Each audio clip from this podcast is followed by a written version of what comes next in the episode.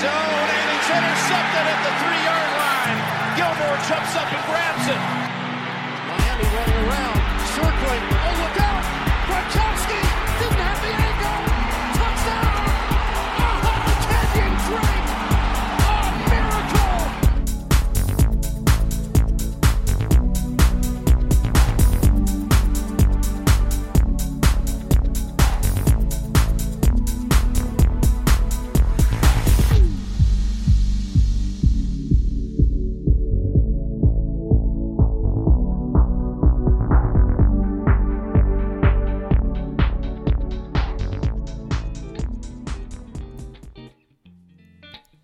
Puntata numero 54 di Red Flag, è stata una week ricca di, di partite, piena di, di sorprese, di conferme anche, abbiamo avuto di tutto.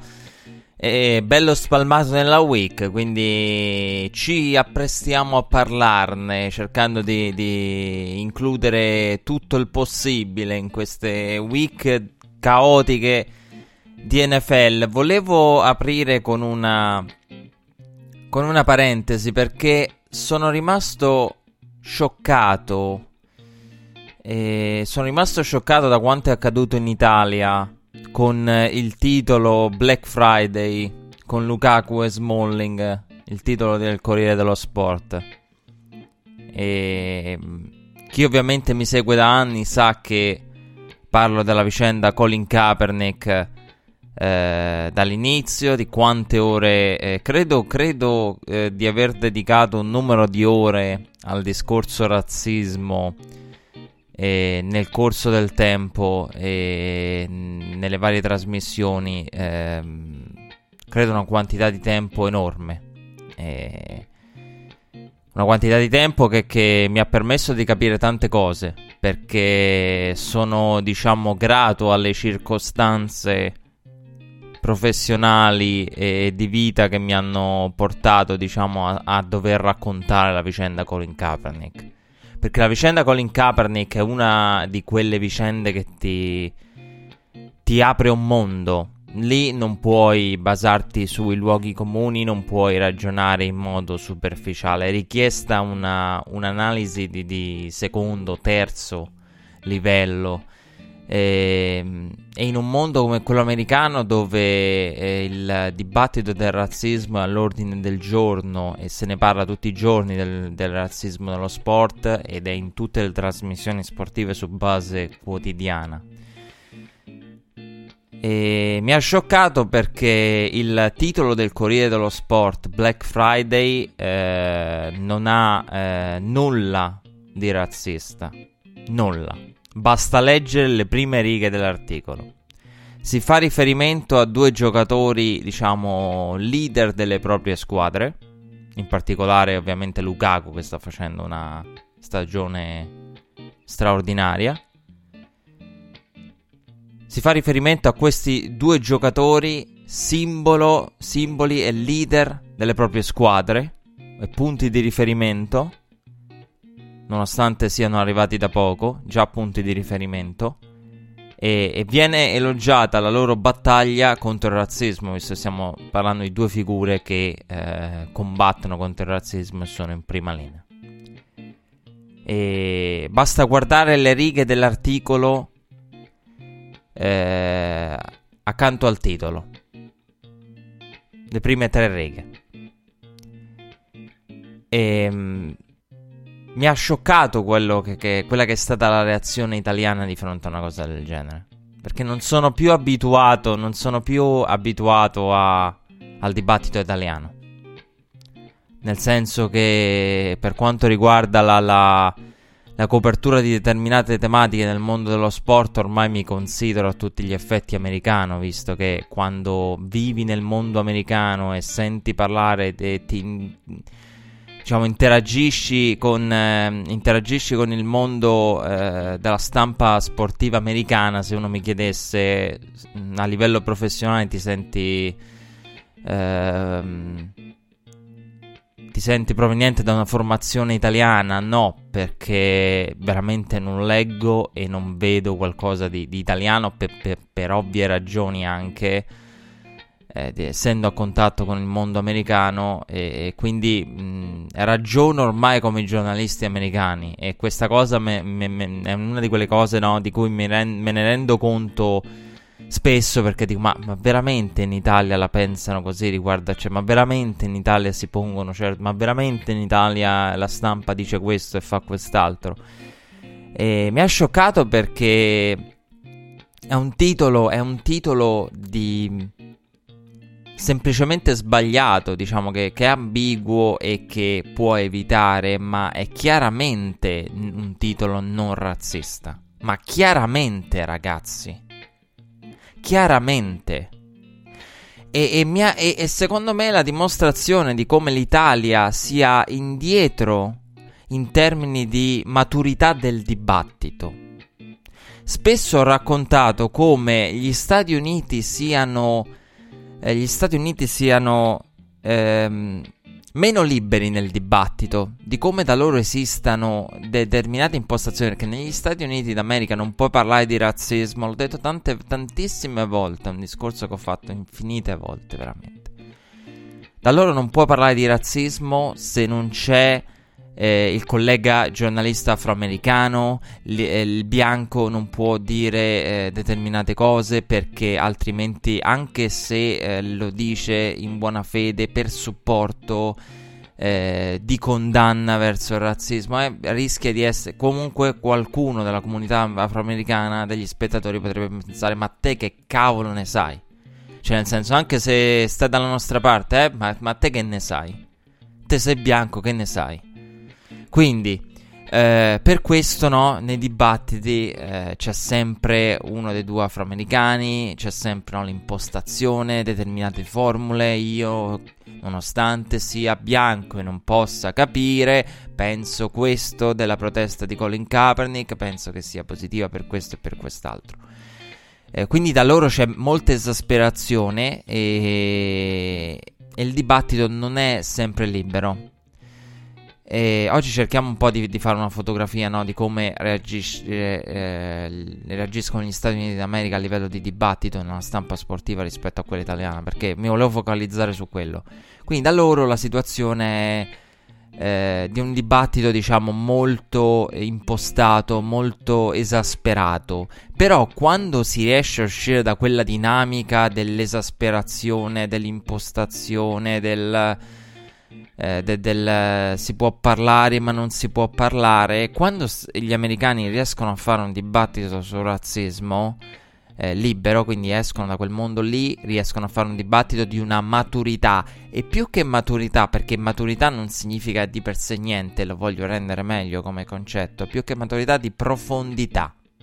Loro arrivano a un livello di profondità del, della loro analisi e per questo sono grato al, all'essere eh, eh, all'aver dovuto coprire Colin Kaepernick. Perché la profondità nel senso del non guardo eh, in modo superficiale, non guardo quello che c'è scritto, guardo oltre, devo capire il significato, devo capire l'intento, condanno laddove c'è, assolvo e concedo il beneficio del dubbio laddove non c'è o, o non, non, sembrerebbe esserci.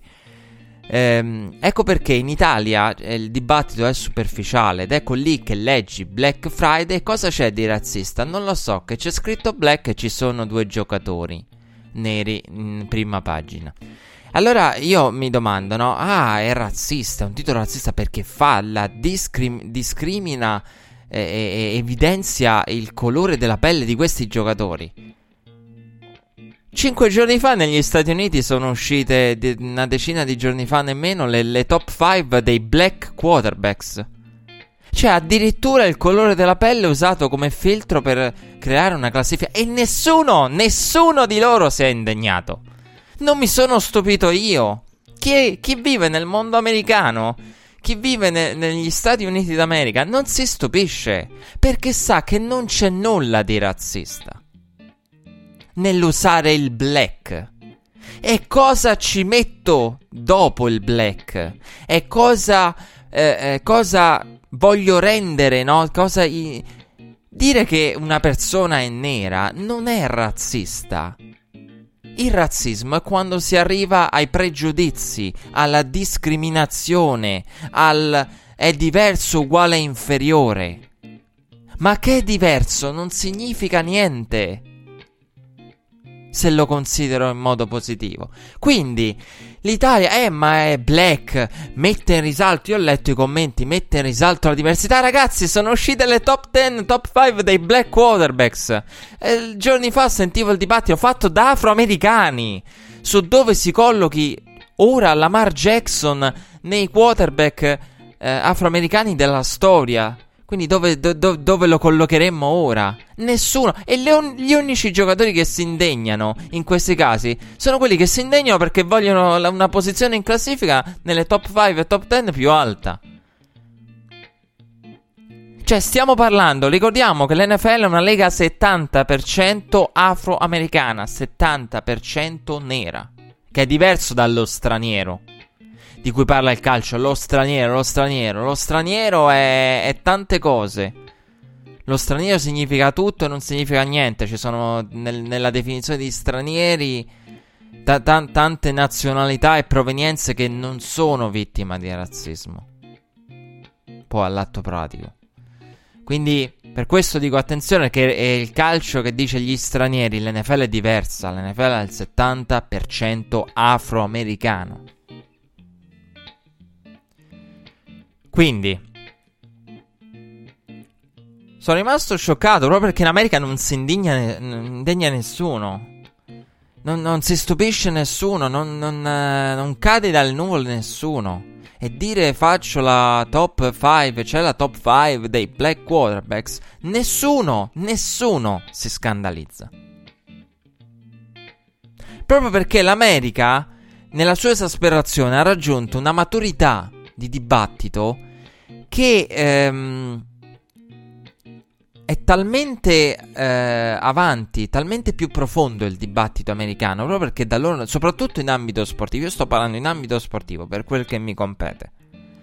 Non sto parlando di ambito politico, no, sto parlando di ambito sportivo. La stampa sportiva italiana non è in grado di, di, di, di, parlare di determinate tematiche perché ha una visione talmente superficiale, talmente di facciata, talmente falsa per certi versi del boh, non lo so, condanno tutto, condanno, condanno, poi però non, non, non, non propongo soluzioni, non faccio nulla di costruttivo. Perché questo è il punto. E quindi, cosa è successo? Che si sono indegnati tutti per il titolo Black Friday, quando nel titolo Black Friday non c'è niente di razzista. Niente. Ehm, però la, la, la, non capacità di un dibattito in ambito sportivo, di, di, di, di profondità eh, maggiore, no? di, di, un livello più, più profondo di lettura, in Italia non è possibile, quindi è razzista. Tant'è che io ho letto, ho letto ragazzi, ragazzi, la nota, la nota, andatevi a vedere la nota. Perché vi fate quattro risate. Soprattutto perché la cosa bella è che il pubblico al quale mi rivolgo è un pubblico che viene dal mondo americano. Quindi, in, per, riguardo a determinate tematiche, ha una visione, eh, credo la maggior parte del pubblico molto vicina a quello che è il mondo americano. Poi non so quanto state a contatto con il mondo americano. Quanto vi, ame- vi sentite americani, no? Per, per co- contaminazione. Però, eh, ehm, dicevo, la nota. Eh, riconosciamo che nell'articolo non c'è un intento razzista. Io ho letto su, su un, sito inglese riportava questo, questa nota eh, non è come te, però condanniamo lo stesso. Cioè, praticamente il titolo non è razzista, ma lo condannano lo stesso. Cioè, assurdo. È assurdo. Io faccio questo discorso con, con amore perché, perché vorrei, vorrei trasmettere, voglio trasmettere quello, no, il di- tipo di dibattito americano e come sia costruttivo rispetto al nostro, che, che è di una superficialità eh, in una direzione e nell'altra incredibile. Incredibile. Quindi praticamente c'è scritto black e non lo so, e non è razzista perché leggendo le righe dell'articolo, ragazzi, non è razzista. L'intento. È di cattivo gusto, una scelta sbagliata, no? Come, come dico spesso io, solo quello è contestabile. Il fatto che sai che andrà a creare polemiche, puoi, diciamo, cambiarlo il titolo, puoi farlo... Perché purtroppo la gente fraintende. Cioè, siamo in un'epoca in cui la canzone immigrato, e questa è la cosa che mi ha, che mi ha detto, no, ne devo parlare. De- devo, devo, devo, provare a trasmettere quello, quello che è il, dibattito americano. O come loro lo affrontano, affrontano determinate tematiche. Perché la canzone immigrato da, de, del film di Checco Zalone è stata criticata. Ragazzi, se quello è razzismo io non so veramente, cioè, io ho pensato, ma siamo seri? Cioè, sono seri quelli che la criticano? Quella è palesemente una satira, una presa in giro dell'atteggiamento di alcuni italiani. Compresa no, la battuta del l'euro che ti chiedono no, che mi prosciuga il fatturato, come per dire no, ci vengono a rubare i soldi, il lavoro, le mogli, perché poi è quello il senso della canzone che Cozzalone. No, ci vengono a rubare tutto. Eh, ma se non riuscite a capire l'intento satirico di una cosa del genere, cioè il problema è grave. Il fatto che non, l'Italia non riesca a capire certe cose è grave, ragazzi. È grave. Quindi, Dicevo, eh, in America non si scandalizza nessuno perché eh, in America cosa è successo? No? In Italia invece eh, non è razzista ma condanniamo lo stesso. E io, st- io, ho detto ne devo parlare perché lo stesso giorno in cui è uscito il titolo del Corriere dello Sport in America c'è stato un episodio che a differenza del titolo io giudico razzista. I commenti sulla Mar Jackson. Perché nello stesso giorno, e quello è stato l'impatto che mi ha fatto dire: Devo tornare su questo argomento, voglio trasmettere qualcosa o, o, o rimodificare alcune mie opinioni, no, alcune mie visioni del parallelismo Italia-America. Dove avevo, diciamo, sopravvalutato l'Italia e sottovalutato in America. Nonostante la, la mia visione sia, per certi versi, fuori da ogni luogo comune. Proprio perché, no? Poi ci arriviamo. Però ecco, mi ha, mi ha scioccato lo stesso giorno di, nel vedere il contrasto tra il, radiocronista dei 49ers, la seconda voce dei 49ers, che ha detto: Eh, la Mar Jackson eh, ha il vantaggio quando corre, corre la read option perché è, è nero. I, I, Ravens hanno una maglia scura e la palla, e la palla è, è marrone. Quindi, diciamo, è, mh, c'è questo no, abbinamento cromatico che rende difficile eh, per le, le, difese vedere chi ha la palla, le, leggere diciamo il tutto. Che è una cosa assurda. È una cosa assurda. È uscito con questo commento. È assurdo perché chiunque segue il football sa che la read option funziona no? per lo slide, così come la play action, i movimenti, la capacità di vendere ciò che no, è, la, è la finzione, la parte finta della giocata, il fake. E quella è la bravura. E in più la read option funziona per, per la tattica. Quindi eh, i giocatori guardano, diciamo, le letture. Non, non, non, quindi chiunque conosce il football sa che l'essere eh, un quarterback eh, come Lamar Jackson, eh, se sei bianco eh, o se sei nero, la, la, la, read option è la stessa identica cosa. Nel senso che eh, funziona benissimo con, con un quarterback. Eh, qualcuno scherzava, no? Il quarterback bianco con la maglia arancione, la palla è marrone Ah, beh, Jared Goff è, è, è bianco, è, la maglia dei Rams è tutta colorata, la palla è marrone, ma nonostante questo, con la luce della California, i Rams l'anno scorso ci hanno campato di finti end-off. Quindi, e, ci campano, no? Eh, così, così, come i San Francisco 49ers. Quindi non, non e, e, tant'è che Quindi no, c'è questo discorso, che è una cosa assurda. E eh, però per farvi capire, no? Lo stesso giorno in Italia il Black Friday, no? Il titolo razzista, vergogna. In America esce una cosa del genere. E esce una cosa del genere che dice ehm, che propone una teoria tattica che non sta né in cielo né in terra.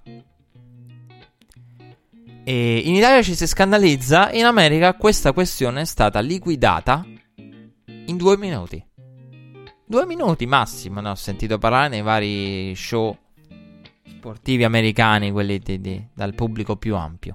Shannon Sharp l'ha, li- l'ha liquidata in due minuti. Così come vediamo spesso lui, Stephen A. Smith, liquidare questioni del genere in pochissimo. Perché in America, dove il dibattito ha raggiunto una profondità maggiore e anche una, un peso oh no, a quello che si dice, a quello che si valuta maggiore, in America diciamo, sanno, avendo proprio perché il dibattito è guardo oltre quello che viene detto, devo capire il senso, devo guardare la persona. In America si fa una sorta di processo, la stampa sportiva fa sempre un processo. Quindi guarda, guardo oltre, quindi la profondità del tutto e perché l'esasperazione, gli americani vedono il razzismo ovunque, sospettano il razzismo ovunque. L'ho sempre formulata male questa cosa, gli americani non vedono il razzismo, cioè lo, lo intravedono, lo sospettano. Ci potrebbe essere razzismo. Quante volte mi sentite dirlo? Ci potrebbe essere stato del razzismo. Qualcuno ha ipotizzato che ci possa essere un movente razzista dietro questo gesto, questa dichiarazione, questa reazione. No? E... Però gli americani lo sospettano, però al dichiarare quello è razzista, gli americani ci vanno molto con i guanti, molto di, di, di, di, con calma, quasi fosse un processo. Perché, proprio perché in America la situazione è così esasperata, l'accusa di eh, essere razzisti in America è un'accusa pesante. Specie, io sto parlando dell'ambito sportivo, eh. In ambito sportivo è pesante.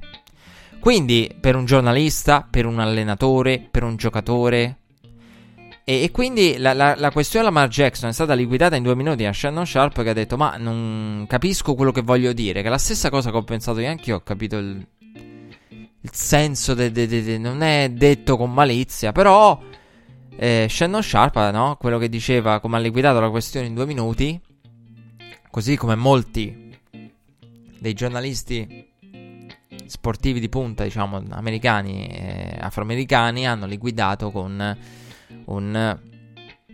è un po' ambigua come cosa e non, non, sì, il senso non c'è un intento cattivo e, e razzista in modo esplicito, però ecco, eh, Shannon Sharp ha detto, l'ha liquidata dicendo gli concedo il beneficio del dubbio perché lo conosce, ci ha lavorato a Westwood One, gli concedo il beneficio del dubbio eh, non è una persona razzista, non ci sono episodi, non ci sono precedenti, quindi mh, mm, gli concediamo il beneficio del dubbio, proprio perché di inequivocabile non c'è niente. Quindi gli americani sospettano, no? Il razzismo, ci potrebbe... Però non dicono quello è razzista, questa è una cosa finché non è inequivocabile.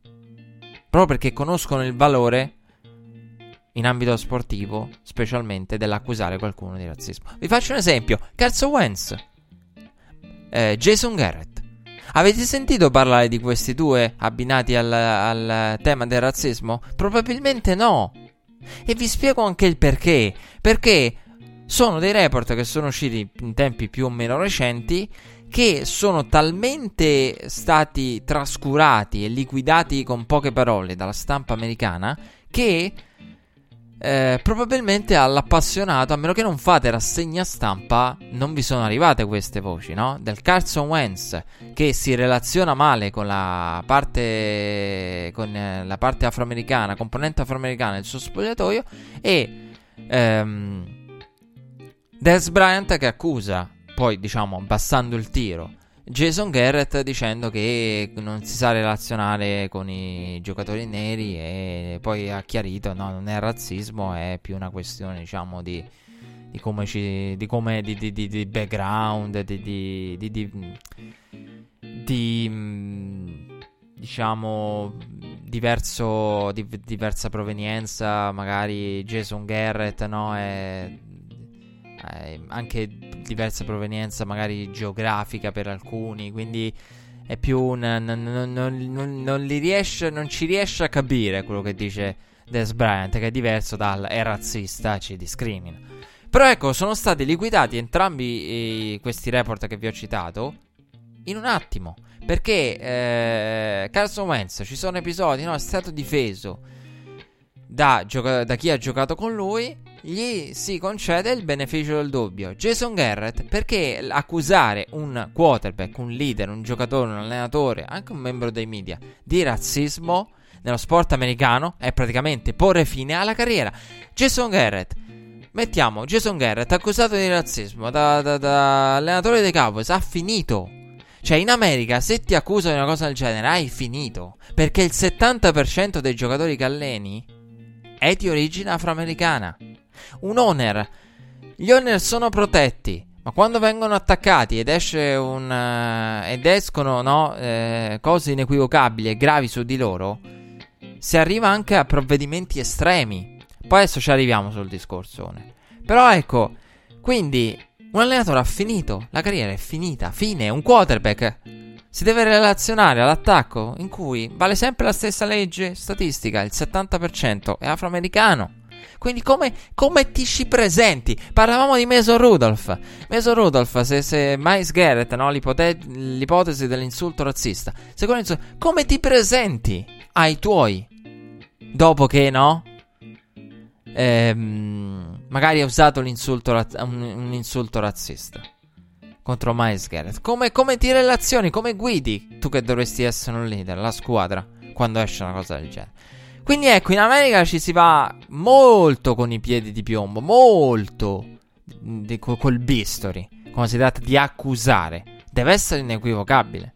Ed è qui che la profondità. E vi faccio anche un esempio. Shannon Sharp ha detto, al termine di quel discorso, Ehm, vabbè, mm, consiglio no, no, all'ex collega, al giornalista di San Francisco di, di scusarsi e, che è stato sospeso una prima partita e Shannon Sharp ne ha richiesto e questo l'assurdo.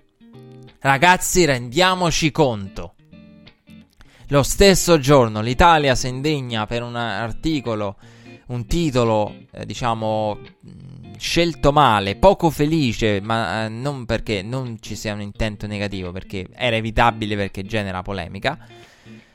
E con inequivocabile inizio di articolo associato, destano eh, sospesi fuori da Milanello, fuori dalla Roma, dalla Roma, dalla Roma. Mo ci arriviamo perché pure sulla Roma io le voglio dire due paroline. Dalla Roma eh, via, esclusi, eh? In America, sospesi per, sospeso per un giorno il radiocronista dei 49ers e la componente della stampa afroamericana vorrebbe l'annullamento della sospensione. Perché? Perché gli va concesso il beneficio del dubbio, non ci sono precedenti e Shannon Sharp ha detto chiami Lamar Jackson, si scusi, no, la risolve, si, possa, si può risolvere in modo privato risol- eh, se, meglio creare un confronto, facciamo qualcosa di costruttivo, magari si incontrano i due, si, si spiegano, no? eh, si, si, chiariscono, chiarisce anche l'intento di quella frase, eh, magari sente anche dall'altra parte come, come la prende Lamar Jackson, come l'ha presa. E Cioè, capite la differenza? Capite la differenza di un, di un, paese in cui in ambito sportivo c'è la superficialità del boh, c'è scritto nero, quindi è razzista, no? Come considerazione, come cosa. E dall'altra parte del guardiamo oltre, guardiamo la persona, analizziamo, facciamo un processo, accusiamo, perché in America è molto dura.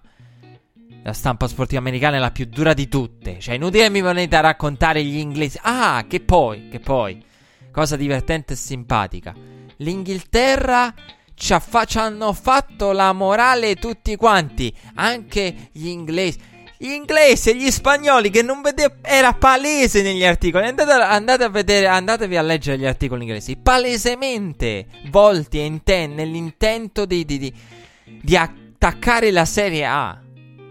non vedevano l'ora di dire guardate come sta l'Italia riguardo a determinate tematiche, guardate come stanno arretrati questi dell'Italia. Non vedevano l'ora. E poi che esce fuori nel derby di Manchester quello che fa che mima la scimmia.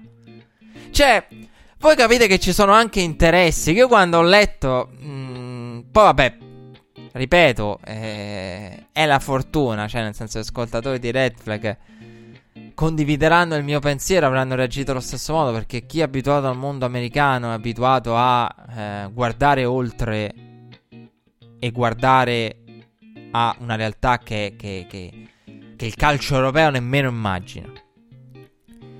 Però ecco, voi che capite, no? E nello stesso giorno una cosa del genere Lamar Jackson, dove eh, io eh, perlomeno l- l'ho presa come sospetto razzismo, poi ragionando con la mentalità americana, essendo e sentendomi americano riguardo a determinate tematiche come formazione, dico vabbè, concedo anch'io il beneficio del dubbio. Però quello che mi ha stupito è il, quello che mi ha um, scioccato della questione Lamar Jackson è cioè, perché noti una cosa del genere? Cioè, nel senso, non, non, come arrivi a far. Perché arrivi a farci caso? Poi è una strampalata teoria tattica priva di fondamento, ma come cavolo arrivi a farci caso, no? Quello che abbiamo. Boh. Come arrivi a, a, a pensare a una cosa? Cioè, cioè, io quando guardo i Ravens noto tutt'altro, no? Eh, specie una persona di, di settore, no? Vai a notare il colore di Lamar, il colore della palla, il colore della maglia dei Ravens. Cioè, onestamente cioè, anzi, se vai a notare queste cose, probabilmente non stai facendo bene il tuo lavoro se sei una seconda voce. Perché Raven, del, della redoption dei Ravens, perché funziona, va cercata tutta, da tutt'altra parte la ragione. Però ecco, la, la cosa liquidata perché? Perché c'è questa no, eh, profondità nel, nel, nel, discutere determinate questioni eh, e anche del, del non prendere una posizione e soprattutto eh, una cosa che in Italia manca è che, ehm, è che in Italia non abbiamo eh, gli afro-italiani eh, nel mondo della stampa italiana. Perché vi dico questo? Perché eh, la stampa, no, ha, ha, il mondo dell'opinione pubblica de- de- italiana ha condannato il titolo Black Friday. Però il titolo perché il titolo Black Friday è stato condannato da Lukaku e Smalling, quindi eh, loro hanno scritto un post.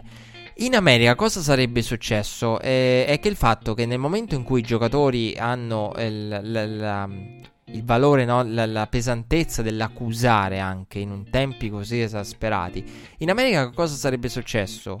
E ormai, ormai riesco ad anticiparne i ragionamenti e le frasi, mi metto a ridere. Cosa sarebbe successo con, ipoteticamente, Shannon Sharp, Stephen A. Smith di fronte a una cosa del genere? Loro avrebbero detto a Lukaku e Smalling del guardate che quel titolo non è razzista. E avrebbero suggerito, eh, perché quella sarebbe stata la reazione della componente afroamericana alla stampa sportiva a stelle e strisce, sarebbe stata quella. Quindi avrebbero detto ai giocatori guardate, eh, Lukaku, Smalling, no, quel titolo non è razzista capisco che vi siete offesi, quindi nel momento in cui vi siete offesi è chiaro che lo, lo, lo, lo percepite come razzista, lo percepite come di cattivo gusto. Però eh, gli avrebbero detto guardate, leggete bene l'articolo, avrebbero, l- avrebbero invitato i due giocatori a leggere meglio l'articolo e a vedere chiaramente, a leggere tutto l'articolo e, e a capire no, l'intento non razzista che c'era dietro. E eh, perché io ho letto anche eh, i commenti sui social, eh, ma se si sentono offesi è razzista. Sì, però eh, in America avrebbero suggerito anche il confronto.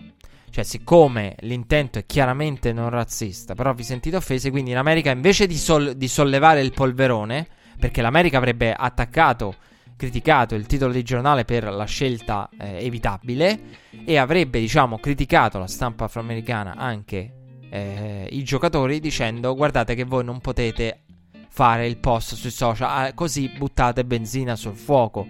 Cioè, nel senso, leggetevi bene l'articolo e avrebbero suggerito un approccio diverso. Invece di eh, andare di eh, post sui social e generare ulteriori polemiche, condanne, sospensioni e controsospensioni, andate a parlare con i giornalisti. E quello sarebbe stato no, il suggerimento, perché anche quella la, la profondità del pensare, guardare oltre de, de, rispetto alla nostra superficialità. Da loro avrebbero detto: se vi siete sentiti offesi, l'articolo è, è chiaramente non razzista, dove concede il beneficio del dubbio. C'è poco da concedere il beneficio del dubbio, cioè nel senso la testata non ha precedenti, ha scritto tanto di razzismo. Ehm, e, e mm, l'articolo è chiaro. Quindi avrebbero detto: no, parlate, spiegate perché vi siete sentiti offesi. E quindi avrebbero, no, eh, la stampa afroamericana avrebbe proposto una reazione da parte dei giocatori diversa. Eh, che avrebbe, eh, magari eh, avrebbe suggerito loro di sfruttare l'opportunità per creare un dibattito costruttivo, di confrontarsi con la stampa. Magari ecco, eh, figurativamente i due che vanno nel, nella redazione parlano con i giornalisti, esprimono la loro su quello che è il ruolo de, de, della stampa nella lotta contro il razzismo, su quello che la stampa potrebbe fare meglio, su quello che la stampa potrebbe fare di più. Quindi ne sarebbe uscita una cosa più costruttiva. Ma in Italia non è possibile eh, criticare magari la reazione. Cioè, criticare il titolo e criticare allo stesso tempo per, per la, la pessima scelta e criticare anche la reazione dei giocatori, perché in Italia non c'è una componente afro-italiana e quindi non c'è nessuno nella stampa italiana che può prendere le parti dello Stephen A. Smith, dello Shannon Sharp, di quelli in prima fila, in bella vista, diciamo, de, che, che, vedi tra i più popolari e che possono dire ai giocatori avete, avete buttato benzina sul fuoco vi consiglio di confrontarvi privatamente, di fare qualcosa di costruttivo, di sfruttare l'occasione invece di, di, di condannare e dire che vi siete offesi. Quindi, però in Italia non c'è, in Italia questa capacità di, di vedere dall'una e dall'altra parte non c'è. E infatti eh, è, uno de- è, uno dei motivi per cui in Italia un dibattito come quello di Colin Kaepernick non, non, non, non ci sarebbe un dibattito con una profondità del genere. E, ehm, e anche la percezione. Allora, io, io, credo che l'Italia, l'Italia sia avanti. E questo io ve l'ho raccontato tante volte. Credo che l'Italia sia avanti per quanto riguarda il razzismo. Perché, ma non perché avanti, il punto è questo, devo, devo, spiegarla bene questa volta, per questo ho detto ne voglio parlare a Red Flag. Eh, non credo che, credo che l'Italia sia avanti eh, e l'America sia indietro perché eh, il razzismo che c'è nello sport americano è un razzismo decisionale. È un razzismo decisionale, è un razzismo dove il razzista da noi è il cretino che al massimo può fare bu in America il più razzista, no? il primo, il, il più razzista di tutti è quello che firma gli, gli, assegni degli stipendi dei giocatori, in molti casi. Quindi, eh, voi capite che è diverso, no? Uno al massimo può fare bu, può fare la scimmia, mimare la scimmia, viene preso, radiato, cioè il daspo, via da, dagli stadi.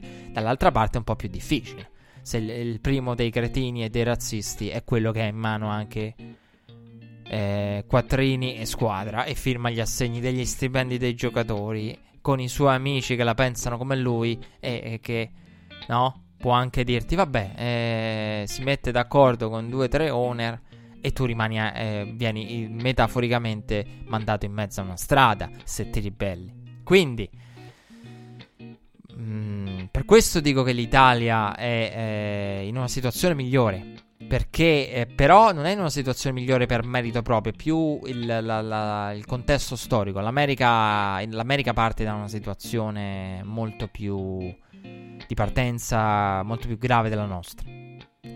E, mm, per questo, cioè in America è il punto di partenza è, l'America ha fatto tanti passi avanti, ha fatto degli straordinari, li sta facendo secondo me nello sport, però è ancora dietro, ma perché il punto di partenza è quello che è, il punto di partenza di una nazione che, che, che ha il razzismo nella, nella propria storia, eh, letteralmente. E, ehm, nella propria storia, nella propria storia culturale, no? il paese in cui a livello universitario di formazione si insegnava ai neri a leggere ma non a scrivere perché dovevano diciamo recepire, ricevere le informazioni ma non poter, non poter esprimere. Eh, quindi no, capito? Gli input, ma, tutti input ma niente output perché questa era anche la visione no? dei, dei tempi del, del Massachusetts. E, ehm, quindi cioè, il punto è questo, no? Gli Stati Uniti hanno il punto di partenza che hanno e hanno fatto grossi passi avanti. In Italia siamo, abbiamo una situazione di partenza migliore. Perché uno dice, eh, ma da loro in America non, non fischiano. No. no, in America semplicemente è l'owner che, che ti, ti, ti lascia senza un posto di lavoro. Oppure lo scout lo scout. Infatti, infatti, una cosa che mi ha sorpreso è proprio la percezione del problema. Cioè, quando io sento dire, ma il, il calcio europeo non ha la più pallida idea. Cioè, dal punto di vista di chi vive a contatto con la realtà del razzismo nello sport americano, io quando sento dire il calcio europeo, siamo in una situazione ehm, esasperata, drammatica per quanto riguarda il razzismo. E... Drammatica che? Cioè, siamo al problema minore il più risolvibile. Ma drammatica di cosa? Allora gli americani che dovrebbero fare? Io penso. Cioè, quando sento dire no, ingigantita come è un problema irrisolvibile. Ma quale irrisolvibile? Oh. Ma vogliamo me... Cioè, ragazzi, ma stiamo scherzando? Cioè, il razzismo nel, nel, calcio europeo non è niente, niente a confronto di quello americano. Con questo non voglio fare no, la gara a, a chi, chi ha la situazione peggiore, a chi sta peggio. Ma ragazzi, cioè, lì è un tifoso da, de, da, dallo stadio, un gruppo di tifosi. Eh, lo prendi e lo mandi via a calci in culo. Quel gruppo di tifosi. In America è un po' un problema. Perché in America no? Kyler Murray. Kyler Murray. Parliamone di Kyler Murray. Perché questa settimana, vabbè, ha giocato male. E ha, fatto del, delle decisioni, no? La prima partita del, della, della sua carriera con decisioni rivedibili. Ma Kyler Murray quando so, cioè, io, io sono rimasto scioccato. Per capire la profondità del razzismo negli Stati Uniti d'America, nello sport americano, dove arriva, fino a dove arrivano le radici. Kyler Murray, quattro report di quattro scout arrivarono a Charlie Castle. Ve lo raccontai, no? Di Kyler Murray che io non riuscivo a crederci. Kyler Murray che, che non studia e Kyler Murray che, che ha un IQ eh, di football basso, insomma, lo stereotipo, no? Del quarterback afroamericano uguale stupido. Perché questo è. Io, cioè, vedendo Kyler Murray in stagione, vedendo Kyler Murray a Oklahoma, cioè, ti viene da dire, ma da dove nasce una cosa del genere? Vuoi dire, cosa, cosa vuoi dire? Cioè, voglio dire, questi quattro, che voi dite, vabbè, Kyler Murray poi ha smentito tutti, alla fine è stato scelto primo assoluto. Sì, ma quei quattro per fotografare la situazione americana. Quei quattro, report a Charlie Cassari, quelli sono quattro scout di quattro franchigie che sono stati seduti al tavolo per decidere del futuro della carriera di un giocatore. Rendiamoci conto, non è un cretino che fa la scimmia o il cretino che fa bu.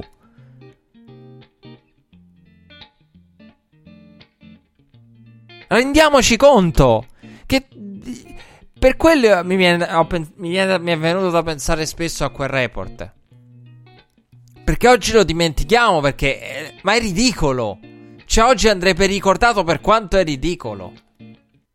Perché Kyler Murray rispetto ad altri rookie ha dimostrato di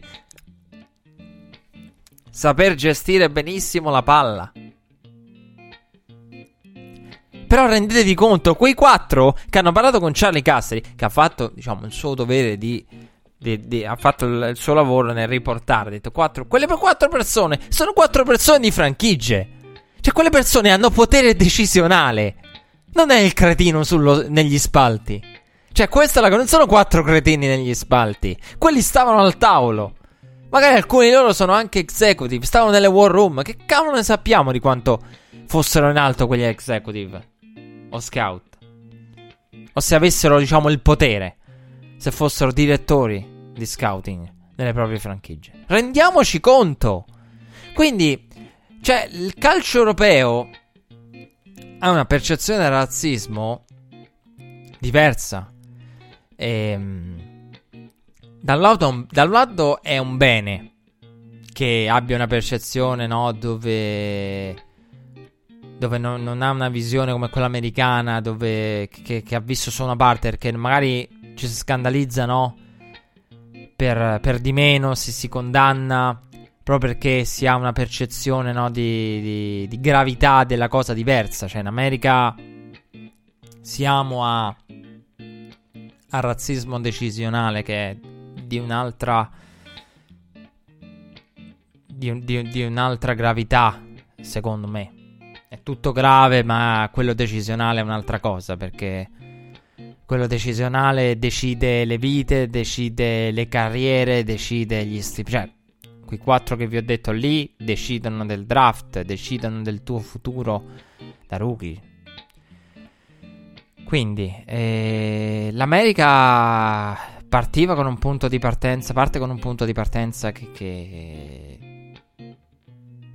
che è di gran lunga più, più grave e drammatico, ha fatto passi in avanti e riesce ad avere un dibattito maturo, un dibattito in cui riesce a guardare oltre, in cui riesce ad analizzare la vicenda Colin Kaepernick nelle mille, la vicenda Colin Kaepernick ha mille, mille, mille letture, sottoletture, è una, una cosa che non, non si può ragionare in modo superficiale nella vicenda Kaepernick.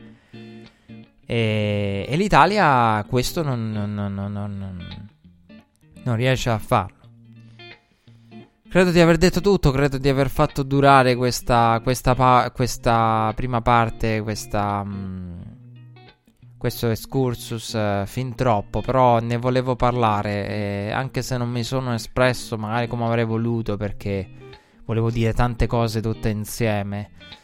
Però ecco, volevo, volevo farvi capire questo. Eh, proprio perché eh, uno dei pochi episodi in cui mi capita di entrare a contatto con la realtà sportiva italiana e, e mi ero dimenticato di quanto l'Italia fosse diversa rispetto all'America, di quanto il calcio europeo fosse avanti, ma perché l'America è partita con un punto di partenza peggiore di quanto l'America nel, nella sua paranoia del vedere il razzismo ovunque riesca a creare un dibattito che noi eh, nemmeno riusciamo a sognarci come profondità, come critica, con i sociologi, i sociologi che parlano di razzismo nello sport imitati nei programmi sportivi, quindi anche come, come venga vissuto il tema, eh, di quanto se ne parli da loro, eh, perché in America poi questa, questa questo dibattito nasce anche dal fatto che da loro escono continuamente, è un bollettino di guerra. Cioè, io dicevo se prima se ne parla tutti i giorni negli show sportivi americani del razzismo, sì, perché è un bollettino di guerra, ogni giorno ce n'è una, ogni giorno ce n'è, ogni settimana ce n'è una. Di report, no? Come Carson Wentz, Jason Garrett, inosservati, che passano inosservati, Lamar Jackson, Kyler Murray. E, ehm, è pieno, pieno di, di, di situazioni del genere. Per questo l'America ha imparato a vediamo dove c'è, condanniamo più di tutti, facciamo un vero e proprio processo, guardiamo la persona, concediamo il beneficio del dubbio e teniamo d'occhio. Perché poi la stampa americana è quella che dice: Jason Garrett, mm, no, non è razzismo questo, concediamo il beneficio del dubbio ha sempre avuto opinioni positive no, sul suo relazionarsi con gli altri. Però lo teniamo d'occhio, no? Il giorno in cui dovesse uscire qualcosa su un Carson Wentz, su un Jason Garrett, su, sul giornalista dei 49ers, e allora li andremo a ripescare no, il fascicolo che però l'abbiamo messo lì, concedendo il beneficio del dubbio.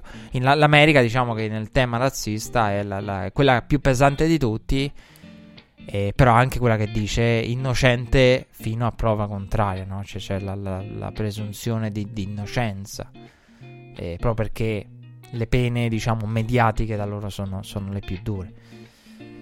Quindi credo di aver detto tutto, volevo ecco, parlarne perché mh, mm, è un tema con, mh, di cui mi sono occupato tanto con la vicenda Colin Kaepernick e, e mi è capitato diciamo di entrare in contatto con, con il mondo italiano, il mondo sportivo italiano e, e di, di, di, di, dimenticarmi, ricor- di, essermi dimenticato, di, essermi ricordato di, quanto fosse diversa no, la realtà americana dalla realtà italiana nel, nel, dibattito, nella percezione, anche per poter magari puntualizzare alcune considerazioni che, che ho fatto nel tempo. Eh, possiamo passare, diciamo, all'analisi della week. La week 14 che si è aperta con i Bears che hanno battuto i eh, Dallas Cowboys. Eh, Bears vincenti in casa in una partita senza appello per, per, ehm, per i Bears per poter eh, rimanere in vita. I Cowboys invece l'appello ce l'avevano perché praticamente per i Cowboys non aveva valore. Questa è l'assurda situazione con la quale arrivavano i Cowboys in una partita del, del giovedì in cui avrebbero potuto anche perdere tanto da Dallas basta eh, vincere le sfide divisionali rimaste tra cui quella di Philadelphia per conquistare l'accesso ai playoff da, vin- da vincitrice della NFC East. Quindi arrivava, però arrivava anche dalla disfatta del Thanksgiving. E io mi aspettavo una partita sofferta e diciamo che mi sarei aspettato una reazione dei Cowboys, una vittoria dei Cowboys, solo che la situazione era talmente assurda e la situazione di Cowboys a livello di record che questo fatto no, hanno la possibilità di ehm, anche perdere perché comunque poi hanno la division mi ha fatto dire attenzione perché Dallas è una squadra in questo momento che se ha la possibilità di perdere la perde. Quindi è questa la cosa assurda. E quindi per quello è una partita insidiosa e il primo drive è stato impressionante. Il primo drive è stato uno dei più belli della stagione, 17 giocate per il touchdown di Zeke e cronometro lasciato a 6.03 nel primo quarto. Pazzesco, un drive mostruoso. E 9 minuti di drive. Stiamo parlando praticamente di 8 minuti, quasi 9 di drive. E il più lungo della stagione di tutte le squadre, beh, per ovvi motivi. Con touchdown, quindi 7 punti, 17 giocate. E poi Trobisky ha corso per due primi down, eh, ha fatto un drive positivo, quello è terminato poi con, eh, però con l'intercetto di Jordan Lewis, perché Trobisky muove le catene, muove le catene, ma alla fine Jordan Lewis intercetta eh, Mitch Trubisky eh, intercetta a parte i Cowboys dopo che i Bears hanno mosso il pallone, però la field position era comunque molto scomoda per i Cowboys. Infatti c'è stato il free and out difensivo dei Bears. E poi il riscatto di Trubisky che ha passato il primo touchdown della sua serata per Allen Robinson. E poi è iniziato il tracollo di Dallas perché Myra ha sbagliato il field goal. E al termine di un bel drive con, una, con la corsa di Zick da 30 yard, Mayer, che tra l'altro ricordo martedì scorso aveva visto altri kicker provate, provare per Dallas, la cui Mayer, la cui posizione ehm, a livello di permanenza a Dallas, il posto a Dallas sembra ormai destinato a, a perderlo prima o poi perché eh, ha il record no, di kick, eh, di calci di field goal sbagliati per un kicker in stagione senza... Eh, ha raggiunto la doppia cifra e, ehm, e non è stato tagliato. Cioè, quindi è il record di, di, errori in anni recenti eh, senza essere stato tagliato. Quindi questa è la situazione eh, con Mayer. E quindi Mark aveva visto altri kicker provare per Dallas. Eh, poi ecco, do- dopo quell'errore Chicago ha punito ulteriormente Dallas con un, il touchdown, quello su catch simultaneo per il finale del primo tempo 17 a 7. E quel drive che è stato senza dubbio poi il drive migliore della stagione di Trobisky con passaggio in finestra ristretta e poi nel secondo tempo è è continuato il tracollo dei Cowboys che ha assunto proporzioni in aree specifiche eh, assurde con i take sbagliati su Cordale Patterson in apertura del drive del secondo tempo e con annesso holding poi, poi punito sullo stesso drive per il 24 a 7 e lì la partita era praticamente andata. Fate voi i conti 7 a 0, 24 a 7, 24 punti di parziale per, eh, per i Bears con eh, Duck che nel mentre era 1 su 9 durante il tracollo e, e Dallas che nel mentre non ha convertito 6 terzi down di fila. Sono un'eternità 6 terzi down di fila e, e co- ha continuato poi a mancare i tackle in difesa anche dopo il, l'essersi trovata sotto. E, ehm, con il touchdown no, su read option di Trubisky che anche quello, no? L- l- l- il festival del, dei tackle mancati. E. Troy Ekman è stato durissimo a fine partita. Ha detto non so se si risolve. Non... Molti hanno dubitato del talento dei Cabus. Io eh, continuo a credere che questa squadra abbia talento. Io credo che il talento ce l'abbia questa squadra. E mettere a segno un tackle è una questione di tecnica, ma è una questione di volontà, è una questione di, mat- di motivazione. Devo avere i fondamentali e devo volerti tirare giù. Perché poi quello è. E... Ed è una situazione assurda che non l'aiuta Dallas. Perché anche il fatto che ti trovi a giocare queste partite, ma sai che non decideranno il tuo futuro. Cioè, è una situazione surreale, no? Anche per dare lo scossone per Jason Garrett e per il coaching staff? Come, come scuoti la squadra? Come la smuovi quando possono dentro di loro pensare la, la possiamo perdere e va bene lo stesso? Oppure, vabbè, queste partite ci servono, sì, però non interessa quella con Philadelphia. Non so, una situazione surreale. Per quanto riguarda i Bears, eh, bravo Neghi. In questa partita, bene Trobischi. Per me la migliore partita di Trobisky, molto di più di quella contro i Lions. Mi è piaciuta di più Trobisky questa settimana perché quella lì era contro una squadra in un contesto, diciamo, favorevole, con una delle peggiori difese. Qui era contro una difesa che, che poteva risvegliarsi, che poteva vedere in te Trobisky l'opportunità per farlo. E dopo la partita Jerry Jones ha dato fiducia a Jason Garrett. Ormai Jason Garrett lo continueremo a vedere. Qualcuno in America ha lanciato di nuovo no, la, la, scommessa della Week 17 del, del, finale di stagione. Io credo che. Io Jason Garrett l'avrei già esonerato a suo tempo. Quindi non dovete chiederlo a me. E però a questo punto Dallas deve veramente pregare che, che... Il fatto è se batti Philadelphia Cosa fai con Jason Garrett? Che poi quello è anche il discorso Cioè ti porta ai playoff E poi dipende dalla corsa playoff Però Non lo so, è una situazione surreale Quella della NFC East Però avremo, parlato, avremo modo di parlare anche del Monday Night Del della prestazione degli Eagles contro i Giants, perché anche quella andrà evidenziata, no? E vista nel dettaglio per capire la situazione della NFC East. Che si scherza, si scherza, nessuno la vuole vincere, però all'atto pratico le prestazioni dicono anche questo.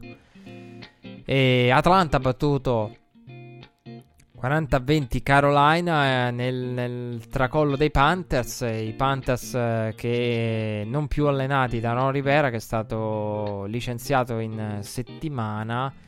E di Ron Rivera, però, voglio parlare dopo aver parlato della partita. Perché il discorso di Ron Rivera voglio fare chiarezza su alcune, alcune, male, alcune cattive interpretazioni che ho letto qua e là. Cercare di dare un contributo in tal senso.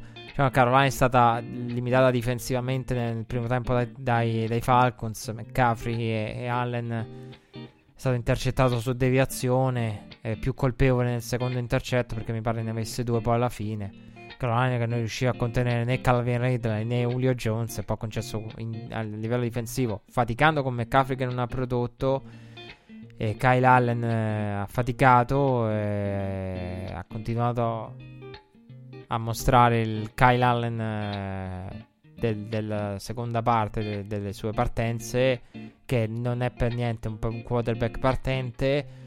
E poi hanno concesso quel touchdown a 93 yard a quel rookie wide receiver dal nome impronunciabile. E poi su kickoff eh, c'è stato il fumble con Coop protagonista. Quindi proprio quando, quando no, il rookie al primo catch in NFL, boom, 93 yard è il kicker che, che, che, diventa protagonista in situazioni di fumble. E, ehm, ecco. la dice lunga. Poi Kyle Allen eh, dallo svantaggio ha regalato palla e, e la situazione è degenerata nel più 20 finale.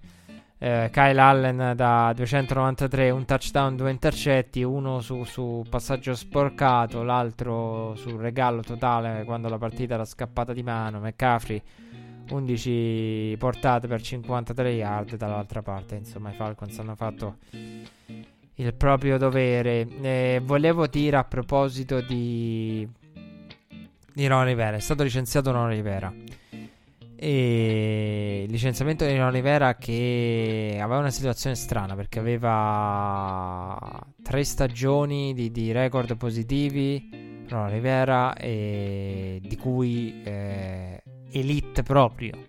Cioè, stiamo parlando no, di stagioni da, da, da, da, da 15-1 e poi stagioni da, da, da, top seeding e poi l'anonimato è sotto 500 in altri. Quindi e i Panthers sono, que- sono stati questo. Ehm, quindi come giudicare Ron Rivera? Io credo che Ron Rivera sia un buonissimo coach e credo anche che eh, l'averlo esonerato da parte dei Panthers sia giusto. Perché i Panthers hanno bisogno di, di... Il fatto non è il valore di Ron Rivera, cioè l'esonero non è solo una questione di quanto vale un allenatore, se lo reputiamo adeguato o meno, è anche una questione di cambiamento. E I Panthers avevano bisogno di cambiare, per questo io sono un sostenitore anche del del cambiamento di Cam Newton. Ha bisogno di cambiare anche Cam Newton. Secondo me hanno bisogno di cambiare tutti. Perché una volta che hai fatto piazza pulita, nuova ownership, nuovo coaching staff, perché devi imporre, diciamo, Cam Newton al nuovo coaching staff? A questo punto.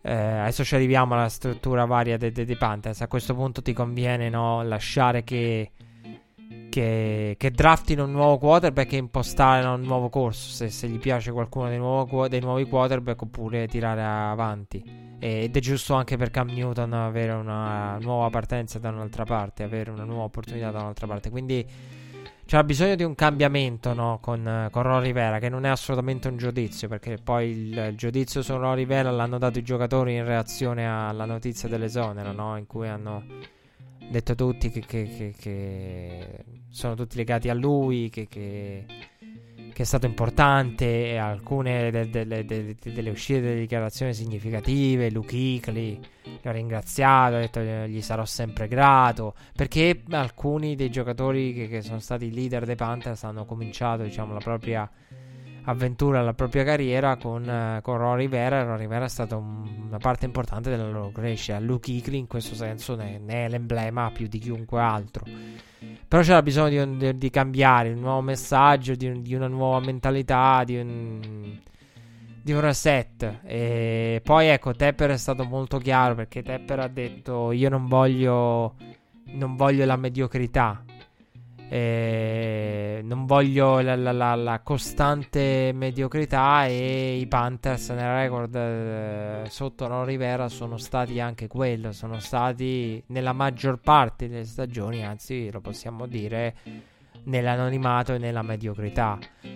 Ehm quindi ecco, c'è, c'è la volontà di, di, di, di un ownership di, voltare pagina. E quindi non è un giudizio Ron Rivera, non va, non va, preso come tale. Volevo dire anche una cosa, eh, perché eh, vado al challenge. Voglio aiutare chi segue Red Flag e voglio aiutarvi. Perché ho letto da molte parti molte critiche dove purtroppo non è, eh, non so, cioè sono critiche sbagliate, però eh, sono critiche sbagliate dettate no, da, da, da da, da, da, quanto poi uno riesce a seguire. Quindi ho letto molte critiche a Tepper per, scel- per il tempismo. Perché magari ecco, molti eh, tifosi di Carolina, magari uno riesce a seguire il football tutti i giorni quanto vorrebbe. Quindi Red, Red Flag sta qui per voi. Noi siamo qui per questo, per aiutarvi anche nel giudicare e quindi ho sentito criticare fortemente la, il tempismo dell'esonero perché magari a molti non è sfuggito il comunicato di Tepper. E che anch'io ho pensato all'inizio, ma perché lo mandano via ora così? E poi però il comunicato di Tepper è stato chiaro e Tepper ha detto io ho esonerato Ron Rivera, lo mando via ora perché eh, non voglio che lui sia l'allenatore mentre noi cerchiamo altri allenatori. Ehm, che secondo me è una decisione corretta. Cioè, mh, ha de- praticamente uh, Tepper ha detto uh, sostanzialmente vogliamo evitare la farsa. Di dire, ah, vabbè, Rivera, il nostro coach, e poi nel frattempo sentiamo gli altri, no? come nelle relazioni, no? Se c'è una pausa eh, un momento in cui, cioè, senza mezzi termini, invece di, di, di creare illusione, di, di, non è giusto che magari no, l'altro, mentre ci si sente ancora, debba, no? Uno intanto si vede con altre persone, quindi il discorso è. Eh, ci separiamo ora perché prima che, che, non è giusto che magari sente no, che ci, ci frequentiamo con altre persone. Quindi il discorso di Tepper non fa una piega. Lo mando via ora perché non voglio che, che lui sia l'allenatore che debba subire tutto questo. Non è giusto, una presa in giro sarebbe nei suoi confronti. Quindi ecco, per quello molti l'hanno criticato perché hanno detto una mancanza di rispetto, però ecco, Tepper lo ha spiegato, quindi magari a molti è sfuggito. Red Flag sta qui per questo, per farvi, per ricordarvi questo. E, e, quindi ecco, è anche, diciamo, anche rispetto dire non ti prendiamo in giro perché... No, poi inizia tutta quella trafila mediatica e il che l'ho trovato giusto. Quindi mi ha convinto il comunicato di Tepper. Poi io ve l'ho detto malissimo. Non so perché oggi rendo le cose malissimo. Però l'importante è che la gente le capisca. Però ecco, eh, andatevelo a cercare e capirete che non è una mancanza di rispetto per Rivera, anzi è un, un segno di rispetto per non prenderlo in giro. Che la decisione, la decisione già c'era, no? Quindi che anche raccontare, eh, poi ne discuteremo a fine anno, quando in realtà sai già che lo mandi via. Tanto vale che lo fai ora. E, ehm, te perché ha parlato di struttura molto, molto dettagliato di quelli che... Ecco, oggi il focus del giorno è proprio sui Panthers. E, ehm, ha parlato di quelli che saranno i Panthers del futuro e io devo dire che sono rimasto colpito e sono molto affascinato da questi Panthers del futuro. Perché lui ha detto non vogliamo la, la mediocrità, vogliamo una mentalità uh, analitica, quindi le analytics, ma vogliamo anche un coach old school. Ehm, che eh, sembra eh, bello, sembra eh, una bella cosa, no? Tu dici, vabbè. Però poi quando si va a unire le due cose, trovare una persona che rientri in tutti e due i parametri, che abbia tutti e due i, parametri e le, le, le caratteristiche sul curriculum richieste, beh, i candidati, la lista dei candidati viene ridotta di tanto. Se ci pensate, no? Su quelle cose uno sente, beh, sì uno con la mentalità analytics, però con anche no, la disciplina dei, dei, dei old school, no? Il, il, gestione spogliatoio old school. Beh, è un po' una contraddizione, no? Perché molti di quelli con la disciplina old school sono anti-analytics e molti delle analytics sono anche, no? Stile quelli in mentalità moderna, Cliff Kingsbury, no? Con il phone break, quindi ti mettono anche, no? Il break per vedere il telefono, per guardare il telefono, cioè ti, propon- ti arrivano anche, no? Nel camp con idee del genere, con idee stravaganti del genere. E quindi è difficile trovare le due cose. E I candidati, però, se ci pensate, ci sono perché old school con mentalità moderna e analitica. Josh McDaniels. Mi viene in mente Josh McDaniels. E... Scuola Bill Belichick, ma mentalità creativa e analitica. E che conosce le tendenze, conosce come liberare un determinato giocatore eh, nel playbook. Se ne parlava questa settimana a proposito di Kittel. Shannon che ha nel playbook una giocata specifica per liberare Kittel perché studiata appositamente eh, per lui, così come gli altri. Molti allenatori non, non ce l'hanno la giocata specifica. No? Del, ho questa giocata per Kittel, per Gronkowski nel caso ai tempi di New England e oh, per Edelman, yeah, New England moderna. Per Jacoby Myers, magari anche no. E, um, quindi l'idea dei, dei, dei, pan, dei, nuovi Panthers è affascinante. Quindi viene in mente Josh McDaniels, ma io non so se Josh McDaniels si, muove, si muoverà da New England. Soprattutto perché Josh McDaniels potrebbe interessare anche a Dallas. E per uno come Josh McDaniels, l'avere il materiale che c'ha Dallas, il palcoscenico di Dallas, è, è, tosta da trovare. Eh, di nomi ce ne sono tanti. Ho sentito fare nuovamente no, i nomi classici, i nomi collegiali. Ehm, di Matt Riul. Ehm, ce ne sono tanti. Di, di, di, ce ne sono pochi e ce ne sono tanti. E pochi perché nel mondo de- degli NFL parliamo di un sottoinsieme dei coach NFL. Tanti perché sono in tanti quelli che potrebbero avere le caratteristiche poi eh, de, de, andando a filtrare, no? Però magari molti non, non, non, sono pronti, non si muoveranno perché il discorso è anche quello, quindi filtra ulteriormente il tutto. Però ecco, viene in mente un Josh McDaniels. Verrebbe, sarebbe venuto in mente ad esempio un Frank Reich, Kevin Stefanski, eccolo.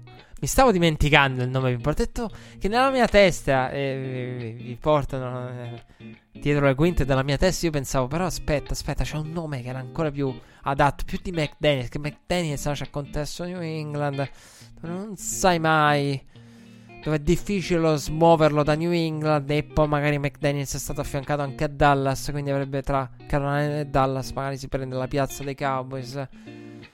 Chissà, chissà, si prende il talento dei Cowboys. Ho detto, però mi manca un pezzo. Kevin Stefanski. E finalmente ci sono arrivato. Kevin Stefanski è probabilmente il futuro allenatore dei Carolina Panthers. Sono convinto anch'io che abbia quel genere di approccio analitico, old school. E, e già l'anno scorso aveva no, tanti ammiratori. Eric Bienemy, Greg Roman. Cioè, capite di come no? Siano pochi perché se mi dici old school eh, mi viene da pensare a quelli old school, old school, niente analytics. Eh, viene pensa, pensi alle analytics, ai moderni, pensi a Kingsbury, ti porta il phone break, quindi no, la gestione dello spogliatoio secondo non è sicuramente Cliff Kingsbury, che ti porta e ti prova ad innovare in, anche in quel senso, nel bene e nel male. Però poi ecco, ecco che i nomi, no, escono fuori. Quindi diciamo che ehm, Carolina nel, nel dare tutti questi indizi ha indicato secondo me Ri- eh, sarei stupito a questo punto qualora il coach non fosse il futuro coach dei Panthers non fosse uno di questi. Vienemi. Modernità. Però anche old school. Modernità nell'attacco che propongono i Kansas City Chiefs. Old school in tutto e per tutto. No? Mi viene in mente la scena quando con Kelsey si sono abbracciati sulla sideline. Che Viene mi sarà quasi offeso. Probabilmente per qualche reazione di, di Kelsey inadeguata. I due si sono abbracciati, no? Perché magari Kelsey gli aveva risposto male. Bellissima quella scena. Una delle scene più commoventi dell'intera stagione.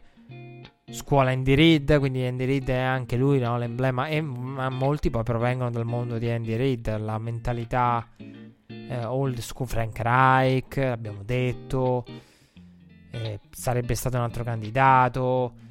Eh, quindi Bienemi per la oh, eh, Greg Roman per la, la, la modernità ehm, nel proporre, no, nel rinnovare un concetti, perché poi i Ravens rinnovano concetti vecchissimi, poi fondamentalmente. C'è l'idea del no, crearlo attorno alla Mar, ma per il resto non c'è nulla di nuovo in senso stretto. È nuovo con gli interi, abbinato a determinati interpreti, perché la Mar Jackson, la Mar Jackson non è mai esistito. Una cosa come la Mar non è mai esistita. Ehm... Quindi anche lui è old school. E quindi i nomi sono quelli: Kevin Stefanski, è un altro. È probabilmente il più probabile di tutti. Io Kevin Stefanski ad allenare i Panthers ce lo vedo, ce lo vedo proprio come profilo. Anche come profilo. Tepper, anche molti executive la pensano come me. Executive NFL. Ehm, ex executive, quindi sono convinto che il nome esca tra questi. Bieniemi, Stefanski, Roman, Greg Roman, sono questi eh, oppure qualcuno collegiale, però soprattutto questi.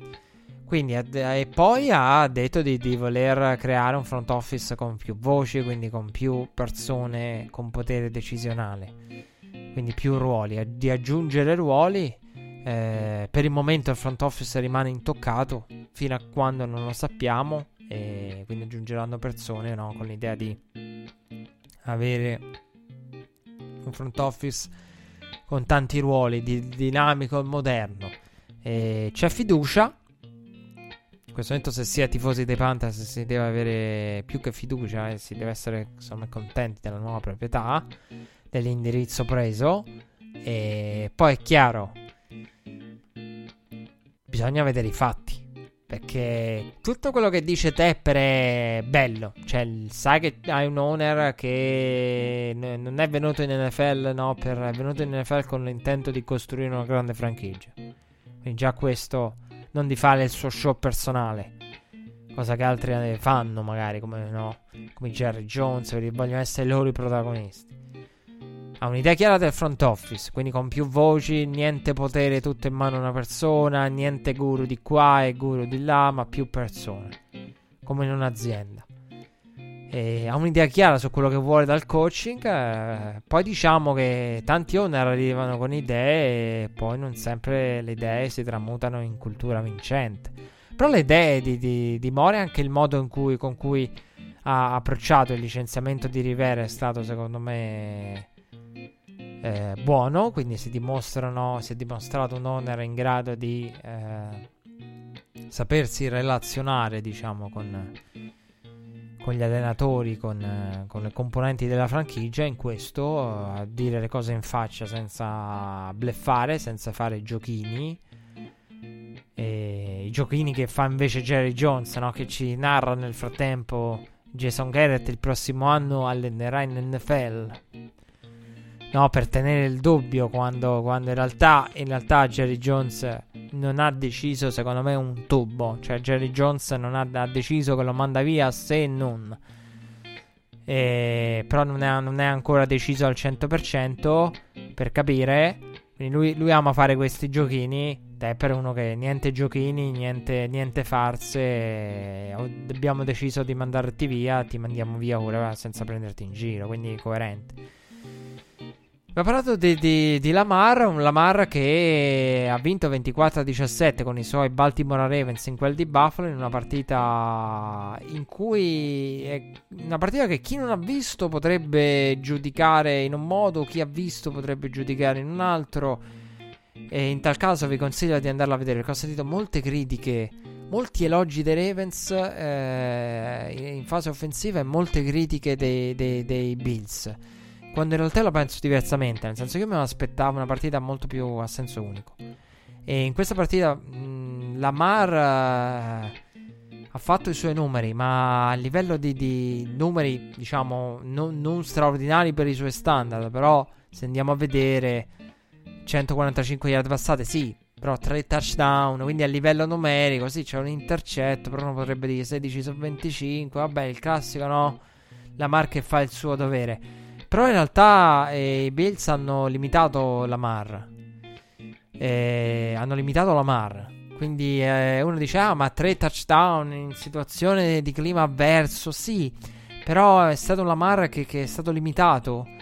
E i Bills hanno fatto molto bene sul running game dei Ravens. E dall'altra parte ha faticato tantissimo però Buffalo a livello offensivo. Però ecco, quello che volevo dire è uno può dire ah, i Ravens continuano nel proprio dominio. In realtà la partita è stata in bilico fino alla fine. E poi la giocata di Marcus Peters su John Brown che la decide sostanzialmente. Ehm, quindi molto equilibrato perché all'inizio è stato con tanti punt. E pensate che eh, i Ravens, mi sono ricordato questa statistica, avevano in stagione eh, 24, hanno in stagione 24 punt e 7 mi pare ne abbiano fatti in questa partita. Quindi per capire no, la, la, natura tipica dell'attacco dei Ravens che fatica, a differenza di quel 3 TD di cui ci parla la, la, linea statistica di Lamar, un Lamar che diciamo in questa partita è però giudico allo stesso tempo straordinariamente positiva per Lamar perché è Lamar non, non, che fatica secondo me però che fa quello che deve fare perché con la giocata. Quindi un Lamar no, da, da, da leader di grande squadra Tanti punt. La Mar che in questa partita ricordo ha raggiunto quota la quadrupla cifra. Ehm... 1000 yard corse, solo lui e Vic nella storia ci sono riusciti. La partita è rimasta bloccata per tanto tempo fino al touchdown di Hurst, big play da 70 yard. Per cui i numeri di Lamar dice: Vabbè, i numeri di Lamar. Però togli il big play di Hurst e Lamar ha faticato. E anche a livello di corsa. È lo stesso quello che si potrebbe dire di Ezekiel Elliott contro i Bears che tolta una corsa, quella lì di 30 yard di cui parlavamo prima, Zick ha faticato nelle altre. Però secondo me la partita di Zick contro i Bears è... Mm, avendola, ve- avendola, vista, guardandola con attenzione, mm, ha giocato meglio di altre volte Zick. Indipendentemente no, dalla... Poi è sempre ingiusto secondo me con i running back specialmente. Eh, togliere, no? Tol- ti tolgo quella e no, perché quello è il senso del running game, no? Quindi è anche una contraddizione secondo me dire che nel senso del running game è porto palla, porto palla, 1, 2 yard, 2 yard, 3 yard, 2 yard, 1 yard, 0 yard, boom, 70, 30, 40, 50. Cioè, quello è anche il senso del running game. Quindi è ingiusto togliere a Zick. Ehm, quindi tanti punt e poi Baltimore si è portato sopra i due possessi con, con un drive veramente bello, metodico. Cioè due, due, grandi drive ha fatto Baltimore. Quello di, il touchdown di Hurst, no? la grande squadra che trova la giocata che la sblocca. E poi no, il, il, touchdown, il, um, andare sopra i due possessi con un drive veramente metodico. Che poi è quello che ha terminato con il passaggio Sne- per Snead. E Bills hanno provato a rimontare, si sono avvicinati e... Drive che, che non, non, è riuscito, c'è stata l'interferenza su Beasley nell'ultimo drive, però ha fatto molto bene la difesa di Baltimore con Marcus Peters nell'ultima giocata per diretta a Josh Brown, eh, John Brown. E Josh Allen eh, 17 su 39, 146 yard, un touchdown un Josh Allen che ha faticato tanto. E Singletary ha fatto il suo, ma un Josh Allen. Eh, il classico, il più classico Josh Allen, esclusa la crescita de, de, de, che abbiamo visto nelle, nella striscia dei week precedenti. Diciamo, questa, questa, è la classica partita di Buffalo. Ce ne sono state tante ed è normale che accada contro, contro una difesa come quella dei Ravens. La difesa dei Ravens che sta elevando veramente il proprio livello e con Marcos Peters sta trovando nel bene e nel male perché Marcos Peters eh, ha i suoi cro- contro oltre che i suoi pro sta trovando la, la, la, quadratura perfetta e anche qui ha fatto un grande lavoro. E l'attacco dei Ravens eh, si, è diventa- si, è dimostrato l'attacco no, da grande squadra che con quelle due giocate quei due drive fatti bene anche se poi negli altri tanti punt è quello che basta per vincere, per continuare e portare avanti la, la striscia. Quindi, tra l'altro, Ravens, che sono la prima squadra della AFC ad aver eh, co- conquistato la matematica dei playoff. E adesso si involano verso la seed numero 1. E Lamar Jackson eh, si invola verso l'MVP. Perché questa settimana, secondo me, adesso è chiaro. Prima si diceva no, Lamar front runner. Adesso io, io mi sbilancio e dico anche eh, lo può solo perdere Lamar MVP. Considerando anche la prestazione di Russell Wilson che ha nelle ultime 4 partite 4 touchdown, 4 intercetti. Quindi stesso numero di touchdown e di intercetti, tanta fatica per Russell Wilson nelle ultime settimane e la Mara in questo momento è il padrone dell'MVP. Per me è il futuro MVP. E ormai veramente lui che lo deve perdere. E basta. E l'unico modo per perdere è lui che lo perde. Perché Russell Wilson non, non, non basta. Non bastano, ma nemmeno una grande prestazione di Russell Wilson con i 49ers. Basterebbe forse. Proprio perché la costanza di Lamar è stata impressionante e ormai è veramente suo. Solo lui lo può perdere. E Cleveland invece eh, è una squadra che vince ma ama perdere anche quando vince perché eh, ama no, creare polemiche e discussione e anche quando vince è assurdo Eh, vittoria per 27 a 19 sui Cincinnati Bengals, per, per i Browns, pick 6 di Denzel Ward su Andy Dalton, per Cleveland. Eh, Baker è stato intercettato su overflow, però ha fatto un bel touchdown poi su corsa Baker, quello in torsione. E che dire, la polemica c'è stata per Odell e per le dichiarazioni di Baker Mayfield. Allora, per Odell perché eh, poi non capisco come mai mi, molti media americani se la sono persa. Però eh, perché uno dice ma è il report di no, non è il report, è un'intervista di Odell anche rilasciata la settimana scorsa in cui Odell gli chiedono ma il tuo futuro al prossimo anno lui dice eh, la vita è così parla della molto filosofico molto no la vita non sai mai. Oggi ci siamo domani boh. Oggi siamo a Cleveland domani boh. Chi lo sa? Chi vivrà vedrà. Un'intervista del genere. Quella di Odell è chiaro che è chiaro che lui a Cleveland non vuole rimanere e io credo che Cleveland lo debba, debba cominciare no, a, a, pensare alla, alla trade a dire no, chi potrebbe essere interessato cosa potremmo avere indietro in modo tale da poi accettare telefonate nell'off season per quindi farsi idea di, di, di, del prezzo e cercare di avere qualcosa indietro perché è chiaro che Odell eh, non ama Cleveland. La reazione di Odell all'approdo a Cleveland è stata quella che è stata. E non è un amante del contesto attorno ai Cleveland Browns, quindi di Cleveland e dell'Ohio come luogo e di Cleveland come città. E Si parla adesso di nuovi, nuovi report freschi di ieri. Parlano addirittura di Odell ai Green Bay Packers alla corte di Aaron Rodgers. Che avrebbe anche senso. Che avrebbe anche senso perché Odell è un, sempre no, un amante de, de, de, dei Patriots di Tom Brady. Però in questo momento io aspetterei un attimo di vedere cosa saranno i Patriots e dove sarà Tom Brady. Cioè, nel senso, a New England, secondo me. Però di vedere no, come, come... aspetta un attimo, cioè c'è, c'è tempo per, per, vedere i Patriots, no? Quindi anche perché poi Odell pensa, vabbè, Brady, Brady, Brady, sì, ma intercetti una parte di carriera di Brady, poi devi sopravvivere al post Brady. Quindi Aaron Rodgers ti garantisce ancora no, qualche anno, sei sicuro che Aaron Rodgers sta lì, non lo tocca nessuno, sai quello che trovi.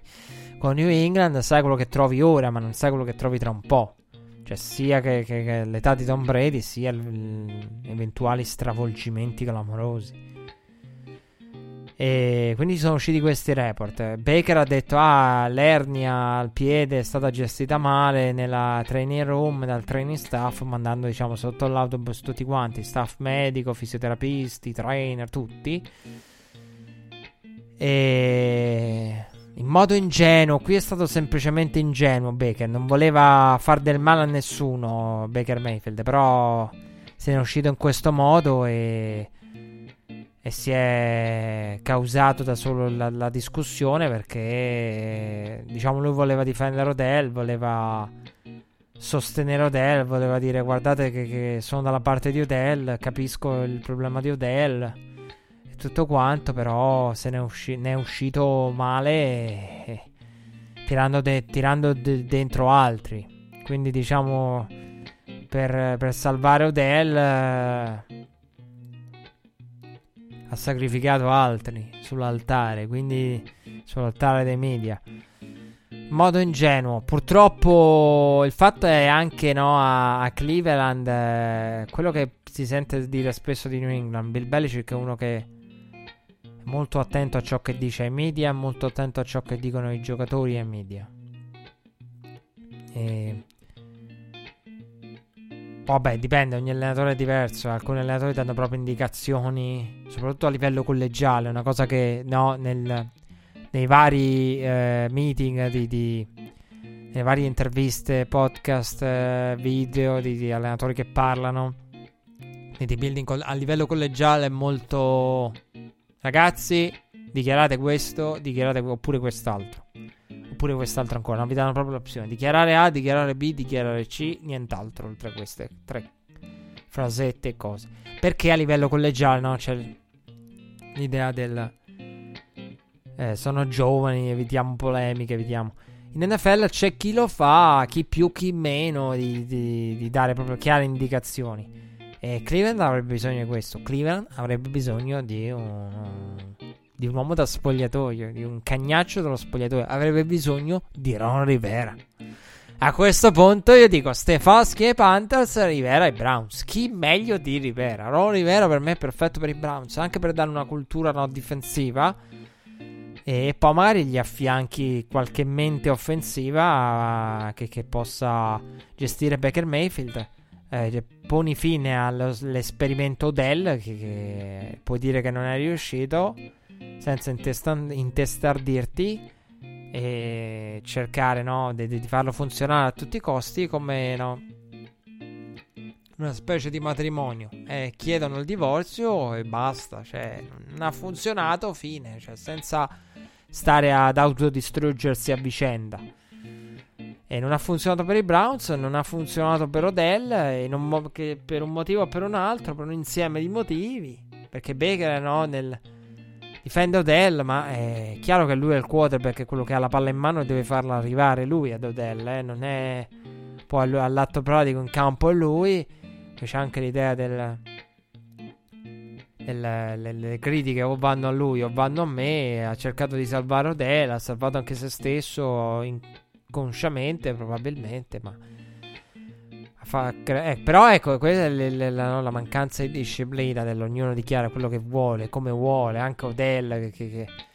Odell è stato ingenuo, poi basterebbe dire vabbè sono qui, sono contento di essere qui, fine. Cioè nel senso bleffi e... E, e poi ecco non, non, non, Diciamo che i giocatori sono strani perché è vero, c'è sempre il dilemma dei, dei media del se sono sinceri, vengono criticati per la troppa sincerità. Ah, ma lo spo- creano problemi allo spogliatoio, alla squadra, all'allenatore. Se sono sinceri. Se non sono sinceri, ah, ma che palle, soliti cliché, quattro cavolate spalmate lì, play better, coach better, che non è mancato da Bill Belichick anche in questo caso. Cioè, solite quattro cavolate che non, non dicono niente, non analizzi niente, non, non, non dai niente.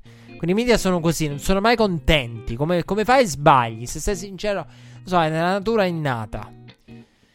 E... Però ecco, dal punto di vista dei media, no, da un lato può apprezzare la sincerità, ma, per, ma i media quando apprezzano la sincerità, io dico anche questo, però attenzione, perché i media quando apprezzano la sincerità sono falsi loro. Che la sincerità, apprezzano la sincerità perché va a loro vantaggio. C'è un hotel che fa, no?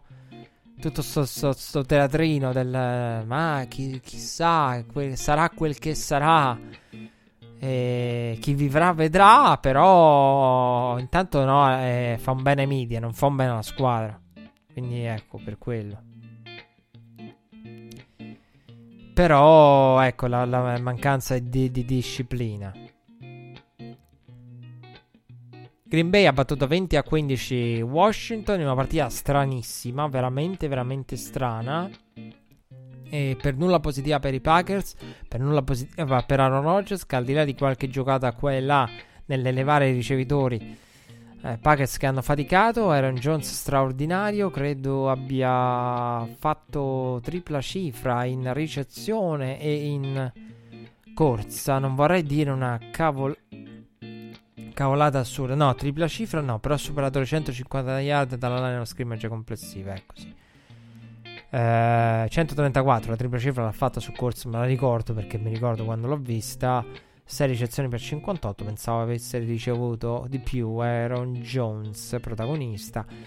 Eh, perché dico che è una partita strana? Perché Green Bay è partita bene, sembrava avere in controllo eh, la partita, sembrava no, poter, eh, poterla avere in controllo, poterla vincere con, con relativo margine, invece se l'è dovuta sudare molto più del, del previsto.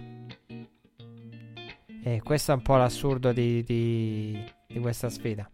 E, ottime giocate nella red zone, corsa, passaggio, pressione su Haskins, sex su Haskins all'inizio, una classica partita e dici vabbè pronti via. Green Bay parte bene e questa la portano a casa e la vincono con tranquillità. Magari blowout, blowout di proporzioni enormi, no. Però quando ti vedi 14 a 0, pensi la vincono con tranquillità. Invece, Washington. Eh, ha avuto le sue opportunità e Green Bay in attacco non è apparsa molto bene. Io Green Bay come forza della NFC.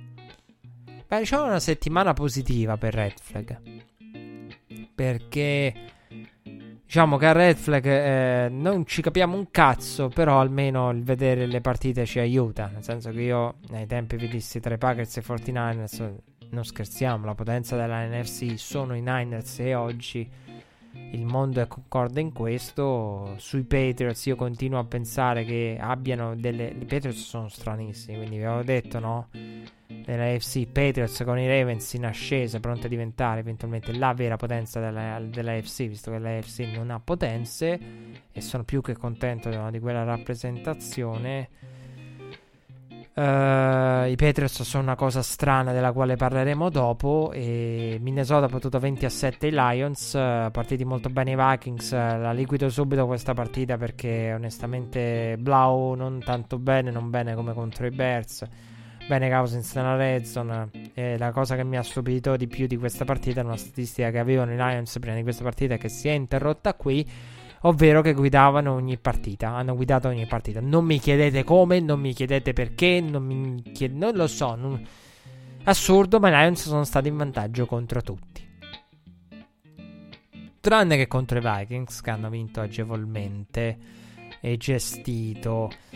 Eh, San Francisco, eh, New Orleans la lascio da parte. Eh, liquidiamo anche i Jets contro i Dolphins. Eh, la festa dei field goal, 10 field goal complessivi, qui si calcia a non finire alla faccia di chi non ritiene i kicker eh, giocatori di football, qui i punti li portano loro e sono loro i, i dominatori di questa partita con partita eh, festival del field goal che non può che concludersi con un field goal allo scadere per la vittoria dopo una chiamata discutibile che ha fatto infuriare, Flores, che era proprio imbestialito e aveva le sue ragioni. Per esserlo, per quanto riguarda i Jets, una vittoria sporca, un Sam Darnold non impressionante, Fitzpatrick altalenante in questa partita e una vittoria, diciamo, in una partita surreale. E che però testimonia la, la, la situazione dei Jets.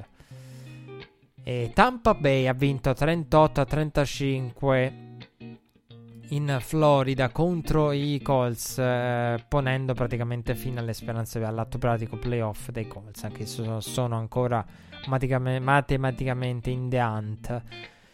E una partita fantastica c'è una partita fantastica di James Winston, assurda, assurda, assurda. Ve la dovete vedere perché deve essere vista per bene questa, perché la, lo merita. 456 yard, 4 touchdown e 3 intercetti è storia per risultato in linea statistica vittoria, 3 intercetti per uno che ha fatto 3 intercetti. È proprio no, con, con, i, con i grandi del passato e i grandi gunslinger del passato veramente ogni settimana no, trovi prestazioni alla Brett Favre, lo trovi accostato a Dan Marino perché ci sono stati anche momenti in cui Dan Marino praticamente passava eh, momenti magari in cui letteralmente o quasi Dan Marino passava ogni snap, quindi trovi anche delle statistiche abbinate a Dan Marino nel bene o nel male, no? di chi lancia tanto. James Wilson è fantastico, cioè questa partita è fantastica.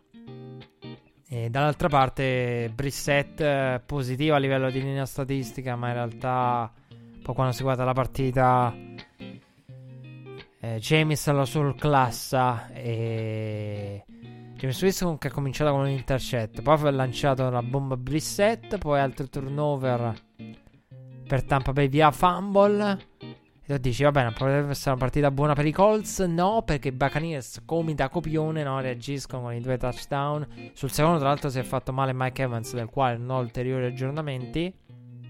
I Colts sono stati super aggressivi. nelle varie situazioni di quarto down, tranne quella sequenza lì. Ma che roba è? Quella del sul finale di tempo. Ma che cavolo? Meno male che me ne sono ricordato. Perché non, non l'ho segnato né annotato da nessuna parte. Ma che cavolo? Cioè, con Frank Reich che va al quarto down, mette a repentaglio il drive e poi calcia. Arriva sulla collana e calcia. Ma che cavolo? Boh. Tra l'altro, calcio con McLaughlin, che ha anche sbagliato un calcio. Lui che ha il compito di eh, occupare il posto di Vinatieri, almeno per il momento. E, mm, sequenza surreale a fine primo tempo. E poi James è fatto male nel secondo tempo. In attacco per i Colts è cresciuto Pascal. E... Per quanto riguarda i Colts, vabbè, Brissett eh, non è in grado di tenere un confronto quando i quarterback dall'altra parte sono fattori in tutto e per tutto, nel bene e nel male. E poi le opportunità sprecate perché Desir ha avuto un'opportunità di intercetto. Darius Leonard ha fatto una partita pazzesca e aveva un'ulteriore opportunità per intercetto. E quindi proprio un Darius Leonard eh, in grandissima forma. E però rimangono i rimpianti. 4 turnover, un fumble e 3 intercetti lanciati per, per, i, per i Buccaneers. Però guardi il tempo di possesso 34 a 15, capisci perché. A livello di yard sono 542 yard totali a 309. Il divario è enorme. Enorme. E diciamo che Colts hanno avuto opportunità. E veramente hanno avuto opportunità per, eh, per, per, intercettare James Winston ancora. Perché Darius Leonard ha due intercetti, ma aveva in mano anche il terzo. Eh. E Desir ne aveva un altro. Cioè, James Winston poteva finire questa partita anche con 4-5 intercetti. E allegramente proprio. E, e magari l'avrebbe anche vinta. Poi, questa è la cosa surreale. Ugualmente. E quindi ecco, una partita da vedere perché è proprio il James all'ennesima potenza. Cioè, io lo dico ogni volta, qui lui si supera, si supera ancora di più. Cioè, qui bisogna alzare. Io dicevo over 300 passing yard e over 1,5 intercetti. Qui possiamo alzare anche le quote dell'under e dell'over perché qui mette numeri assurdi. È fantastico James Winston. Eh, ha una concezione di, di abba- deliberata di, di no, cosa per lui. Quando si dice in NFL se ha un passo di vantaggio sei libero per James se hai un centimetro, se ha una mano libera dall'eventuale, diciamo, eh, reach dell'avversario, dall'allungamento, dell'eventuale allungo dell'avversario, sei liberissimo per lui, è proprio wide open. Cioè, James Winston ha una concezione de- de- ma delle finestre in cui lancia è fantastico. Cioè, se volete, se volete amare James Winston, dovete vedere questa partita. E, e aggiungo una cosa che me la ricorda James Winston. I Cowboys sono in cima a livello offensivo. È assurdo. Assurdo. E non, ha, non, è, non, hanno una macchina di turnover alla James. Dici, vabbè, Buccaneers, no? La storia dello scorso anno, un classico. Dei recenti Buccaneers. No, i Cowboys no, sono in testa. E tu dici, ma e non, non, non hanno turno, problemi di turnover. Stupidi, nel senso più assoluto del termine, nel, come quantità come i Buccaneers, no? che proprio ne regalano a non finire. Eppure il record è quello che è, la produzione a livello di punti è, tu- è completamente diversa. Però le yard ci sono. Quindi Dallas deve farsi una domanda, no? La risposta, pensateci, di logica ci arrivate a quella che è la realtà dei Cowboys.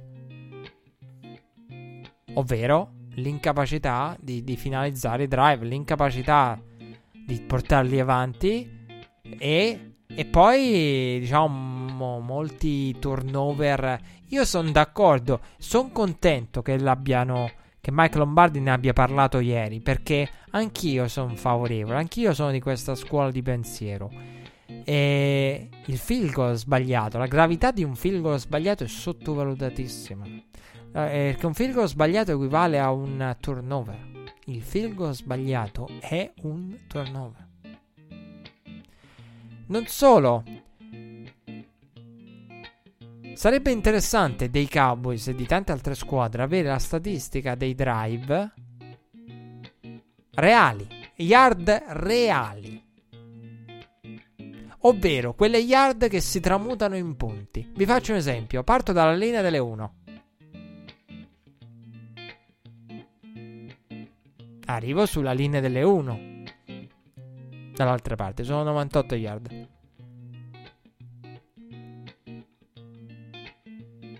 Tre down, eh, distance and goal e, e poi calcio. E sbaglio. Mettiamo, clamorosamente. Quelle sono 98 yard, ma sono di yard reali sono 0. Cioè, non 0 perché cambia la field position. Però a livello di no. Qui sarebbe interessante con i Cowboys e con molte squadre capire quanti yard nel dettaglio. Sarebbe un'interessante analisi statistica. Un'interessante statistica che da avere. Quindi anche l'NFL deve secondo me rivedere molto no, il concetto di statistica ancora di più. Soprattutto no, le statistiche quelle più comuni per cercare di contestualizzarle meglio, perché di per sé non sono sbagliate. Cioè, qualcuno dice: Ah, ma eh, le yard nel, nel, football sono yard, cioè una delle statistiche più universali. È vero, cioè, sembra una cosa no, da, da trogloditi, old school. Le yard sono yard. Le yard sono yard. Football america- americano è un gioco territoriale, le yard sono sempre yard. Però no, capite il contesto, è quello che dico io, no? Del... A cosa ti portano? Oppure quante ne butti? Perché il concetto del genere, no? Fai tutto quel casino lì, 98 yard buttate al cesso. Ipotet- eh, ipoteticamente, no? Se vai a fare tu te, non porti la palla mezzo e sbagli pure il field goal, magari. Quindi arrivi nella red non finalizzi. O arrivi alla goal line, non finalizzi. E, e, oppure esci con tre punti. Quindi capire anche, no? il rapporto e vederlo. Perché quello è lì che poi il problema dei Cowboys. È lì che. Dov'è questo attacco, no? Leader di qua e leader di là. Un top di qua e un top di là. Come ci sono arrivato con James Winston, dove con James Winston la spiegazione ce l'hai sotto gli occhi della produzione che, che, poi magari non trova riscontro a livello di record. Eh, beh, lancia tre intercetti di base ormai. E lancia anche 400 passa yard tra un po' di base. James Winston. Fantastico. E quindi, che, che dire? Uh, Denver ha battuto Houston. Denver ha battuto Houston 38 a 24. Houston, dalla quale mi aspettavo esattamente questo, ma non con queste proporzioni. E molti, molti fan eh, dei, dei Patriots, rivali dei, dei, Texans, hanno preso un giro Texans. Hanno detto, ma qui c'è la, la la sbornia post Super Bowl, no? Perché, cioè, battere Bill Belichick per una squadra di O'Brien, no? Si saranno ubriacati tutta la settimana.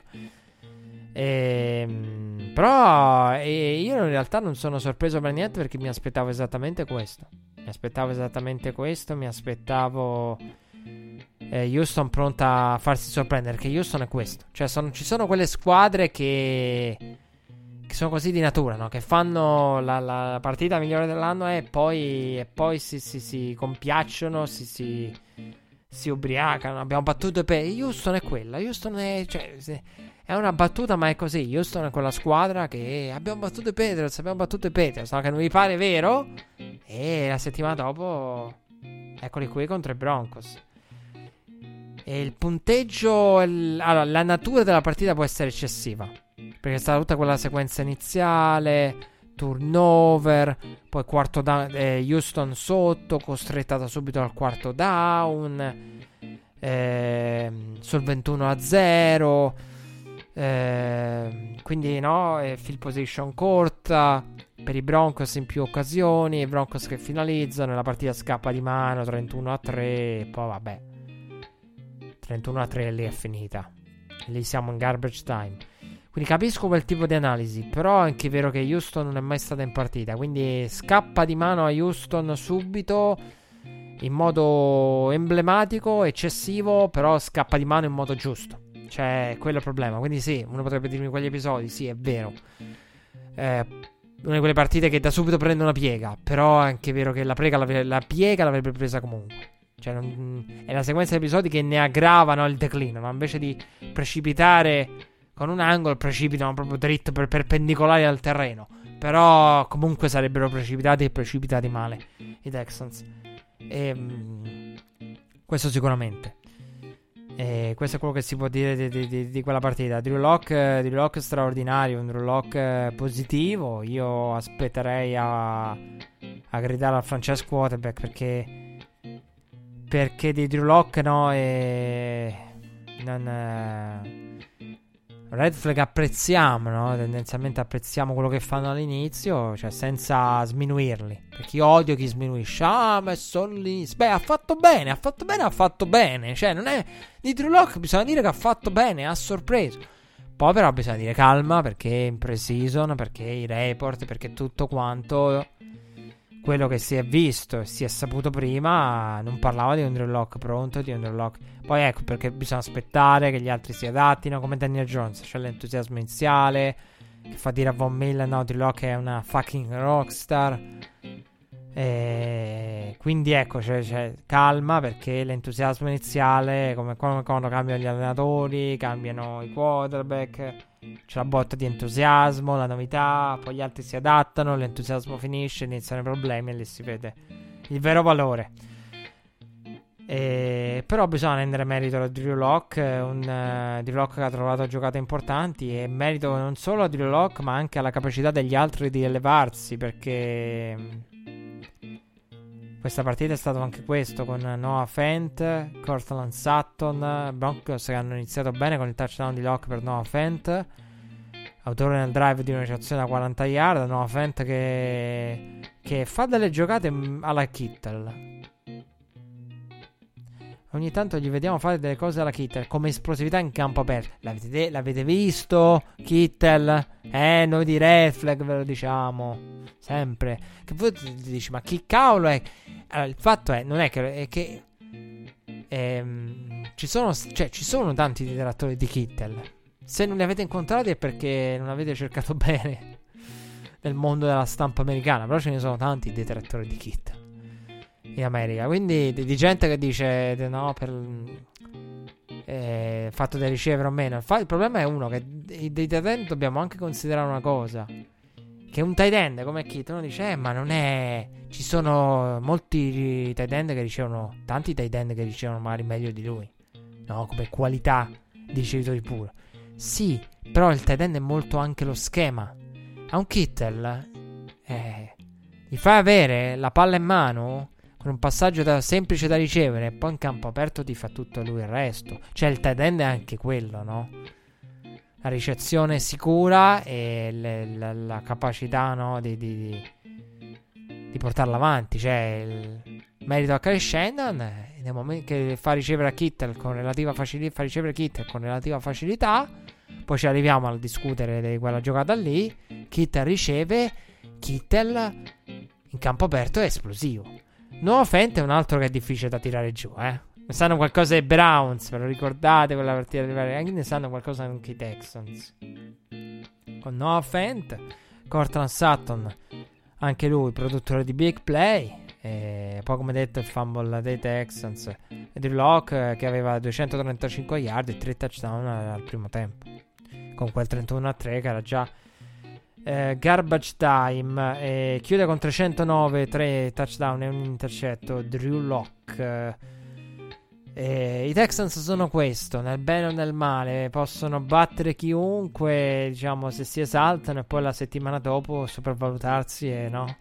Però è, è così, cioè, sembra una battuta, no? Però è così. Il, eh, l'hangover post Super Bowl, post vittoria su New England, è quel genere di squadra, Houston che si esalta magari di fronte a una New England e poi si fa sorprendere la settimana dopo da una Denver che si sta dimostrando una squadra solida e che la cui stagione, soprattutto in prospettiva e valore futuro, è da rivalutare assolutamente.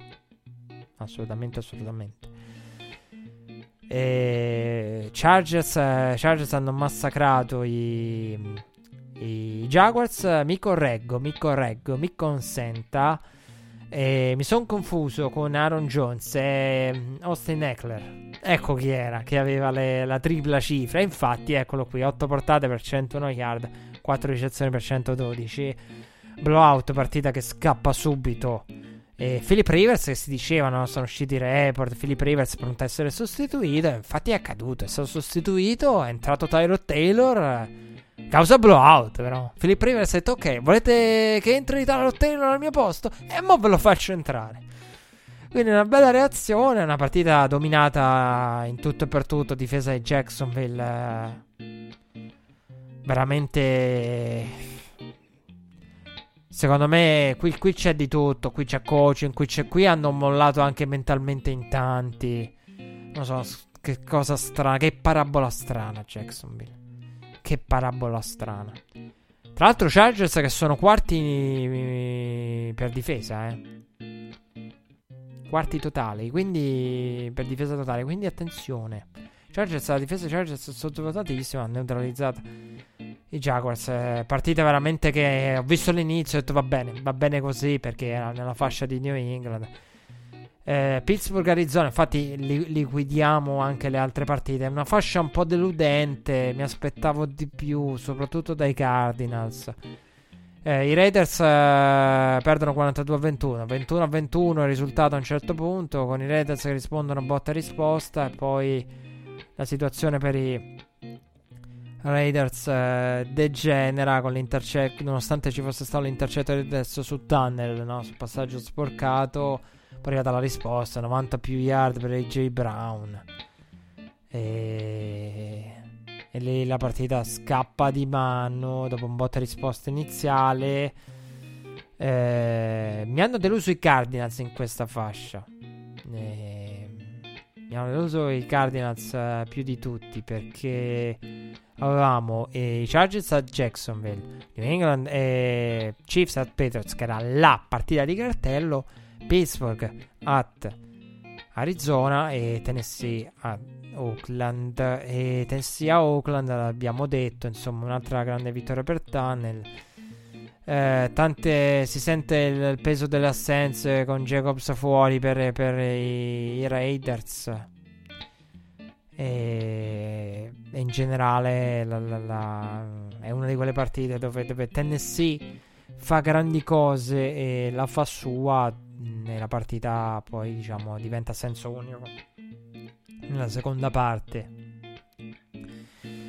però ecco eh, non mi aspettavo più di tanto da, da, da, dai Chargers contro i, ai Jag- a, a Jacksonville e Tennessee Oakland. Mi aspettavo di più di questa fa- in questa fascia da... Cioè, il motivo per cui non... Oltre che per raccontarvela a voi di Red Flag, che... Raccontarvela a voi di Red Flag, che è ovviamente l'obiettivo primario. Però ho detto sbircio le altre con l'idea del... Dai, Arizona-Pittsburgh eh, può essere una partita intrigante, interessante. Invece mm, è stata una partita bruttarella perché c'è stato il 10 a 10 iniziale, oggi si è fatto le sue giocate. Ehm, Kyler Murray eh, ha avuto, diciamo, una partita difficile e nel secondo tempo poi in particolare ha faticato lo svantaggio, ha lanciato intercetti, la, peggior- la peggiore, che prima dicevamo del discorso razzismo, Kyler Murray questa è l'unica partita in cui veramente ha, ha una sequenza di decisioni sbagliate. Proprio cover 2 prende e lancia dove non deve lanciare. Ehm, deliberatamente, quindi non, non, è solo una questione di, di, di, cosa ha letto, ma anche di dove ha voluto comunque lanciare in molti casi. D'altra parte, oggi non me lo sento di elogiarlo più di tanto. Ha fatto il suo dovere. Eh, bene Deontay Johnson. Eh, in ricezione dall'altra parte un Arizona di Ante Johnson che, che, tra l'altro ha ritornato il punt 85 yard che poi ha bisogno anche di questo Pittsburgh e... all'inizio poi come detto la risposta di Arizona e poi, e poi Murray è calato nella seconda parte mi ha un po' deluso Arizona mi aspettavo potesse coprire lo spread e Portarla a casa non, non, lo so. Coprire lo spread, sì.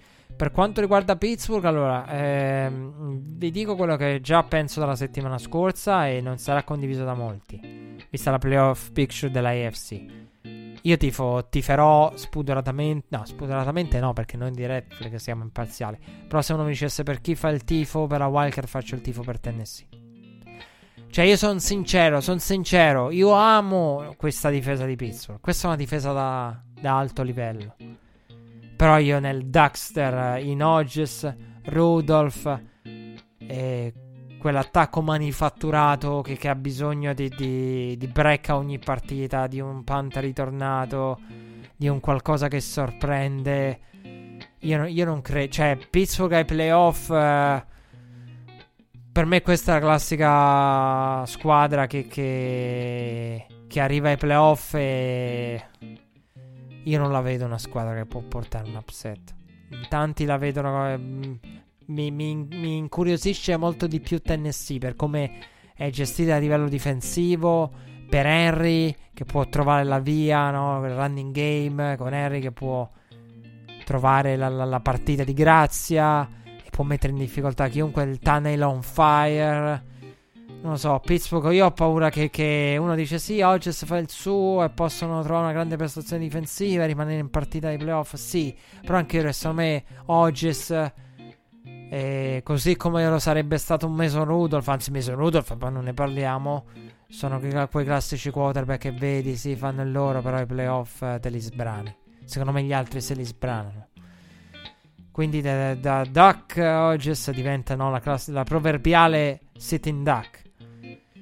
E quindi io la vedo così. Quindi se uno mi dicesse chi lo merita, Pittsburgh. Assolutamente Pittsburgh merita i playoff per chi fareste il tifo per lo spettacolo, per quello che possono portare, beh, eh, Larry di Tennessee e il Tunnel on Fire. Eh, Tennessee, anche per, anche per quello che ha fatto vedere Tennessee. Perché Pittsburgh, sì, vittoria importante contro i Rams. Però Tennessee ha battuto Kansas City. Eh, tenendo il bot risposta con Moms che non aveva giocato nemmeno troppo male, anzi. Eh, quindi Tennessee ha, ha, le vittime illustri e può eh, mietere vittime illustri. Io Pittsburgh non la vedo una squadra d'upset. Però Tomlin ha fatto un lavoro straordinario. Straordinario, senza Juju. Senza Juju. Senza Juju. Stanno. Però ecco, anche con oh, Juju, io in un ambiente playoff con Juju, con, eh, proprio in cui sono tutti sani, eh non lo so, per me quarterback come Hodges sono quelli che ti sbrani. Qualcuno potrebbe dire pure un tunnel, sì, ma lì c'è un running game di quelli heavy. E credo di aver parlato di tutte le partite della fascia. Sì, perché ne abbiamo parlato. Manca New England. New England contro. Ah no, manca. Che, che New England? Ah, oh, questa stiamo a perdere la partita più importante della settimana. Mancano i Saints contro i 49ers. Saints 49ers e eh, Chiefs at Patriots, le due partite simbolo di questo turno eh, di NFL di questa week 14. Allora, partiamo da, da, dalla partita del, della prima fascia, quella dell'una, e partiamo ovviamente dalla spettacolare partita che abbiamo visto tra i Saints e i 49ers, inizio con botta e risposta, Garoppolo 4 su 5, 80 yard, 2 touchdown in avvio per Jared Cook, Sense con 3 touchdown passati da Breeze in 3 drive con l'inizio positivo da parte dei Saints, poi rispondono i Niners con Garoppolo, con Emmanuel Sanders che aveva 50 yard nei primi drive. E... Poi ne passa anche uno su trick play. Eh, quindi la partita che all'inizio sembrava avere una San Francisco che muoveva le catene, ma una New Orleans che aveva il punteggio dalla sua. Che poi questo è stato. E con quell'inizio lì, no? Con il 20 a 7, e 27 a 14. Cioè c'era sempre quell'1-2 touchdown di, di vantaggio in cui hanno hanno diciamo gestito il tutto e sembravano poter gestire l'avvio, avere un, un, margine no? in uno shootout eh, in uno shootout in cui eh, magari no, eh, producono tutte e due tanto però una tiene l'altra a distanza di sicurezza perché poi lo shootout può anche essere questo c'è un botta risposta in cui io sono costantemente sopra l'avversario e quindi no, è diverso. Invece qui poi è diventato un botta risposta vantaggio-svantaggio. Con i Niners che hanno avuto però un più 9 con il touchdown di Bond per il 42-33 lì hanno risposto i senso con Michael Thomas e poi Gold per il vantaggio e poi a 53 secondi dalla fine Trequan Smith passaggio ricevuto e lanciato da Drew Brees con la conversione a due punti per il più 3 fallita ciò significa che i 49ers hanno bisogno di un field goal per vincerla e non più pareggiarla e quindi è arrivato con quarto e due. Kittel devastante, non lo riescono a tirare giù. Arriva anche Williams, eh, Marcus Williams, l'uomo del miracolo. Qui l'uomo della face mask disperata, è un po' l'emblema del, del dominio di Kittel quando vi dicevo Kittel il più esplosivo, avete dubbi? C'è qualcuno che ha dubbi oggi su Kittel il più esplosivo in campo aperto? Cioè, nemmeno con la face mask lo riescono proprio della serie in qualunque modo per tirarlo giù. E il calcio di gol della vince per i 49ers. Eh, va detto una cosa: eh, questa partita è stata la, il, il Chiefs Rams dello scorso anno ma secondo me io sono d'accordo. Pensavo di essere l'unico coglione ad averlo pensato. Fantastico quando io guardo le partite, penso una cosa e dico che nessuno lo dirà, nessuno penserà. Ovvero che questo è meglio anche di quella. E invece no, invece l'hanno detto tutti. Forse sono meno alternativo di quello che credo. Nel, nel mio pensiero. Questa è la verità. E perché questa è stata una partita mh, mm, ben giocata. Cioè, quella è stata una partita mal giocata. E ment- qui è stata dominata dagli attacchi sulle difese. A livello tattico. Perché qui stiamo parlando di due grandi difese. La difesa di New Orleans. Con la pass rush. La pass rush dei 49ers. La, eh, la, la 49ers che con pass rush che neutralizzano Aaron Rodgers. Umiliano Aaron Rodgers fanno fare fatica a Russell Wilson. E... Cioè, stiamo parlando di grandi. Mentre lì era Rams con una buona difesa che delude, Chiefs inadeguati con, con Sorensen esposto e tante altre cose. Poi non sta giocando manco male Sorensen quest'anno. Eh, nella nuova Kansas City di spagnolo. Questo è l'assurdo. Però però cioè, mentre lì era, mamma mia, i Chiefs sono imbarazzanti. Cioè, tu pensi alla partita di Mahomes e dici imbarazzante che i Chiefs non, non l'abbiano giocata in quel modo. Qui invece è un dominio tattico, uno stradominio tattico da parte dei due head coach, menti offensive e play caller. Due filosofie differenti, come testimoniato no? se, se le andiamo a confrontare nella nell'essenza, nei come distribuiscono i drive, andandoli a confrontare, noterete una cosa: Sean Payton muove molto le catene con tante giocate, tanta diversità. E la, diver- la, diversità, la varietà di Sean Payton sta nelle formazioni. Ti metto Tyson Mill di qua, ti metto Tyson Mill di là, ti metto Camara di qua, ti metto Camara di là, ti metto Michael Thomas di qua, ti metto Michael Thomas di là e te lo, ti, ti, ti, crea quell'uno contro uno, mi devi fermare Michael Thomas, cioè dove c'è questa no, capito, varietà con eh, sfrutto il matchup e dall'altra parte c'è il ti finto una cosa, poi diventa un toss, il toss diventa, cioè ti, ti corro, poi diventa un counter via toss, poi diventa una corsa con eh, opzione eh, di, di, di, passaggio laterale con il pitch eh, come opzione eh, oppure ti, ti, faccio passare Sand perché poi qui ha scavato tanto eh, nel pozzo. Ha proprio scavato con, con la trivella. Eh, Kai Shannon. Cioè questa è stata la partita in cui Kai Shannon l'ha approcciata secondo me non è una questione di arroganza. Io non sono d'accordo con chi dice ah dove, lui contro Sean Payton chi è l'alfa dei play caller? No non è quello per, perché per me Sky Shannon sapeva questi produrranno, questi creeranno, io devo tenere il passo. Quindi questa è la partita in cui devo tirare fuori tutto ciò che ho nella manica. ed ecco spiegato, no? I trick play, Sanders, eh, Sean Payton, poi vabbè, quel, ecco, diciamo che i senza hanno da recriminare quel, quel cavolo di, di che, che, razza di roba è. Quarto e 18, finta di punt con passaggio. Boh. Cioè, secondo me quando, quando a provare una cosa del genere non sorprendi nessuno, cioè una distanza talmente lunga che o devi sorprendere o devi avere un, un passatore veramente al posto di un punter. Ehm poi non mi ricordo, mi viene il dubbio su chi abbia passato in quella situazione. Non è che era Tyson Mill, non so perché mi sta venendo il dubbio. Boh? Il che avrebbe più senso. Però diciamo non ha comunque senso. Quarto 18 se vuoi fare una cosa del genere.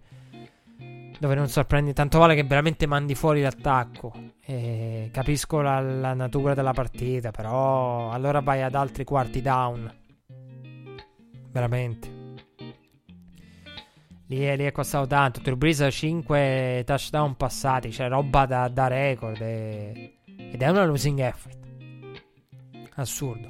Però dicevo, eh, quindi due filosofie diverse. Tanti guadagni facili da poche yard. San Francisco è quella del io vado per il big play, io vado per la giocata che ti ammazza, vado per i 7 punti. Questa è proprio la natura dei 49ers in quello che chiamano in quello che fanno. Il check down non è, no? Il check down è l'ultima delle alternative, se proprio non c'è niente. Ma io vado, per il bersaglio grosso. Eh, due filosofie diverse, simili, ma anche molto diverse, come abbiamo visto, per, per tipologia, no? C'è la varietà, c'è la creatività, ma sono due varietà e creatività diverse. C'è l'aggressività, ma è un'aggressività diversa. Eh, uno in ogni singola giocata, uno nel, nell'andare no, costantemente a rischiare anche nel, nella creatività, nel tasso mill. Eh, sono due scuole di pensiero diverse. Il football premia entrambe, quindi non c'è una filosofia giusta o una sbagliata. Dall'altra parte, eh, male, male. Due che abbiamo elogiato, Dennis Allen e Robert Sale, male, perché perché non avevano risposte le due difese a livello strategico. Cioè, questo è il punto. Mentre part- per questo io amo di più questa partita, perché qui è stata l'intelligenza dell'attacco, no? qui è proprio le menti offensive che surclassano le menti offensive che sono dall'altra parte. Lì era, mamma mia, che imbarazzante la difesa dei Chiefs l'anno scorso. Ehm, qui, diciamo, eh, coordinator difensivi senza risposte. Una vittoria pesantissima per i Niners che io lo dico, i Niners, Niners e Seahawks io mi sbilancio. Mi sbilancio allegramente. Eh, guardando tutte le, le, gare disputate da entrambe, per me i 49ers sono la migliore squadra delle due e, e aggiungo, eh, qui metto pressione ai 49ers. Sono la squadra delle due che dovrebbe avere il seeding migliore. Tradotto, se i 49ers finiscono come wildcard è grave. C'è un gra- grosso, grosso spreco. Perché tra le due sono vincesse. Chi, chi, chi dovrebbe essere la, la, vincitrice di division? Chi la wildcard dovrebbe essere San Francisco la vincitrice della division. Senza ombra di dubbio. Indipendentemente da quello che possono fare i Seahawks in confronto diretto due volte su due. Cioè San Francisco ha delle vittorie da grande squadra. Contro Baltimore è stata in partita. Veramente poco da recriminare.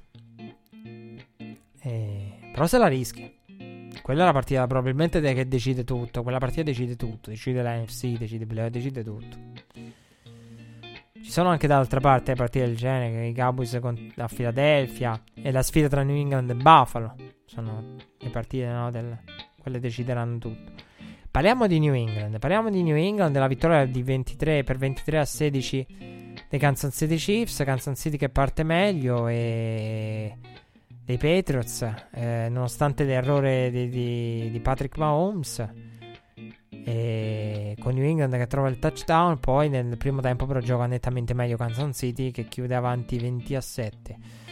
Uh, eh, un Mahomes uh, che secondo me ha giocato non una grande partita per i suoi standard assolutamente, però una partita intelligente, un Mahomes diverso, cioè non è... Eh, dice ma per i suoi standard male, però bravo a essere conservativo, cioè a dire io qui non devo fare l'eroe, qui con, non è New England la squadra contro cui mettermi a fare l'eroe, a provare chissà cosa. Quindi a, a, a, eh, per, la prima, per, la prima, volta veramente credo che si è visto in alcuni eh, down un uh, Mahomes game manager. Assurdo tutti sono game manager, eh.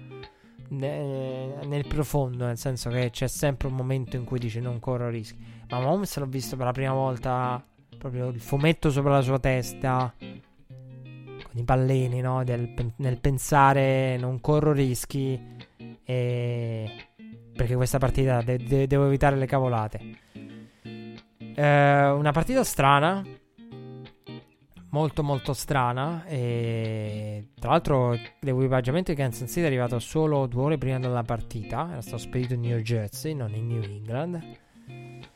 Eh, I Patriots avevano trovato il trick play iniziale e ehm, dopo tra l'altro due defensive pass interference a prolungare il drive eh, in due terzi down.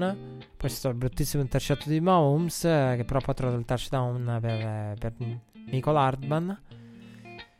E nel secondo tempo New England ha trovato il touchdown non secondo gli arbitri, poi ha dovuto calciare il figo e all'ultimo no, c'è stato con 7 punti di svantaggio dopo aver accorciato il tutto eh, New England non riesce a trovare il touchdown del pareggio con l'ottima giocata di Breland eh, nella endzone.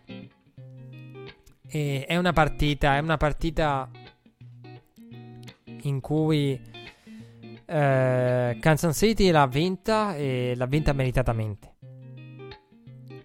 Però è una di quelle partite dove io applico una sacrosanta regola del non giudico cioè, riconosco i meriti, riconosco i demeriti di New England, ma non voglio giudicare oltre. Perché New England il touchdown con un Kill Harry lo aveva trovato. Diciamo che questa partita, eh, dal valore enorme, eh, ci porta no, dei Chiefs consapevoli e pronti anche a vincere a Foxborough con Mahomes primo quarterback, erano 15-0 ai più giovani a battere i Patriots a Foxboro perché di, per quanto riguarda la gioventù ci è riuscito anche Lamar. Lamar che ricordiamo è più giovane del probabilmente futuro Iceman Joe Burrow quindi già rende l'idea e c'è stata una sequenza veramente a livello di arbitraggio terribile eh, che mi ha, mi ha deluso perché io lo sapete come la penso. Eh, io penso che gli arbitri possono sbagliare. Il problema è, come dico sempre io, nessuno vuole che gli arbitri sbaglino. E penso anche che in questa partita gli arbitri hanno scelto di sbagliare. Questi sono errori imperdonabili. Imperdonabili. Quello commesso su un touchdown di Inchiel non ci giro attorno, senza mezzi termini, imperdonabili. Che l'America ha detto, eh, ma...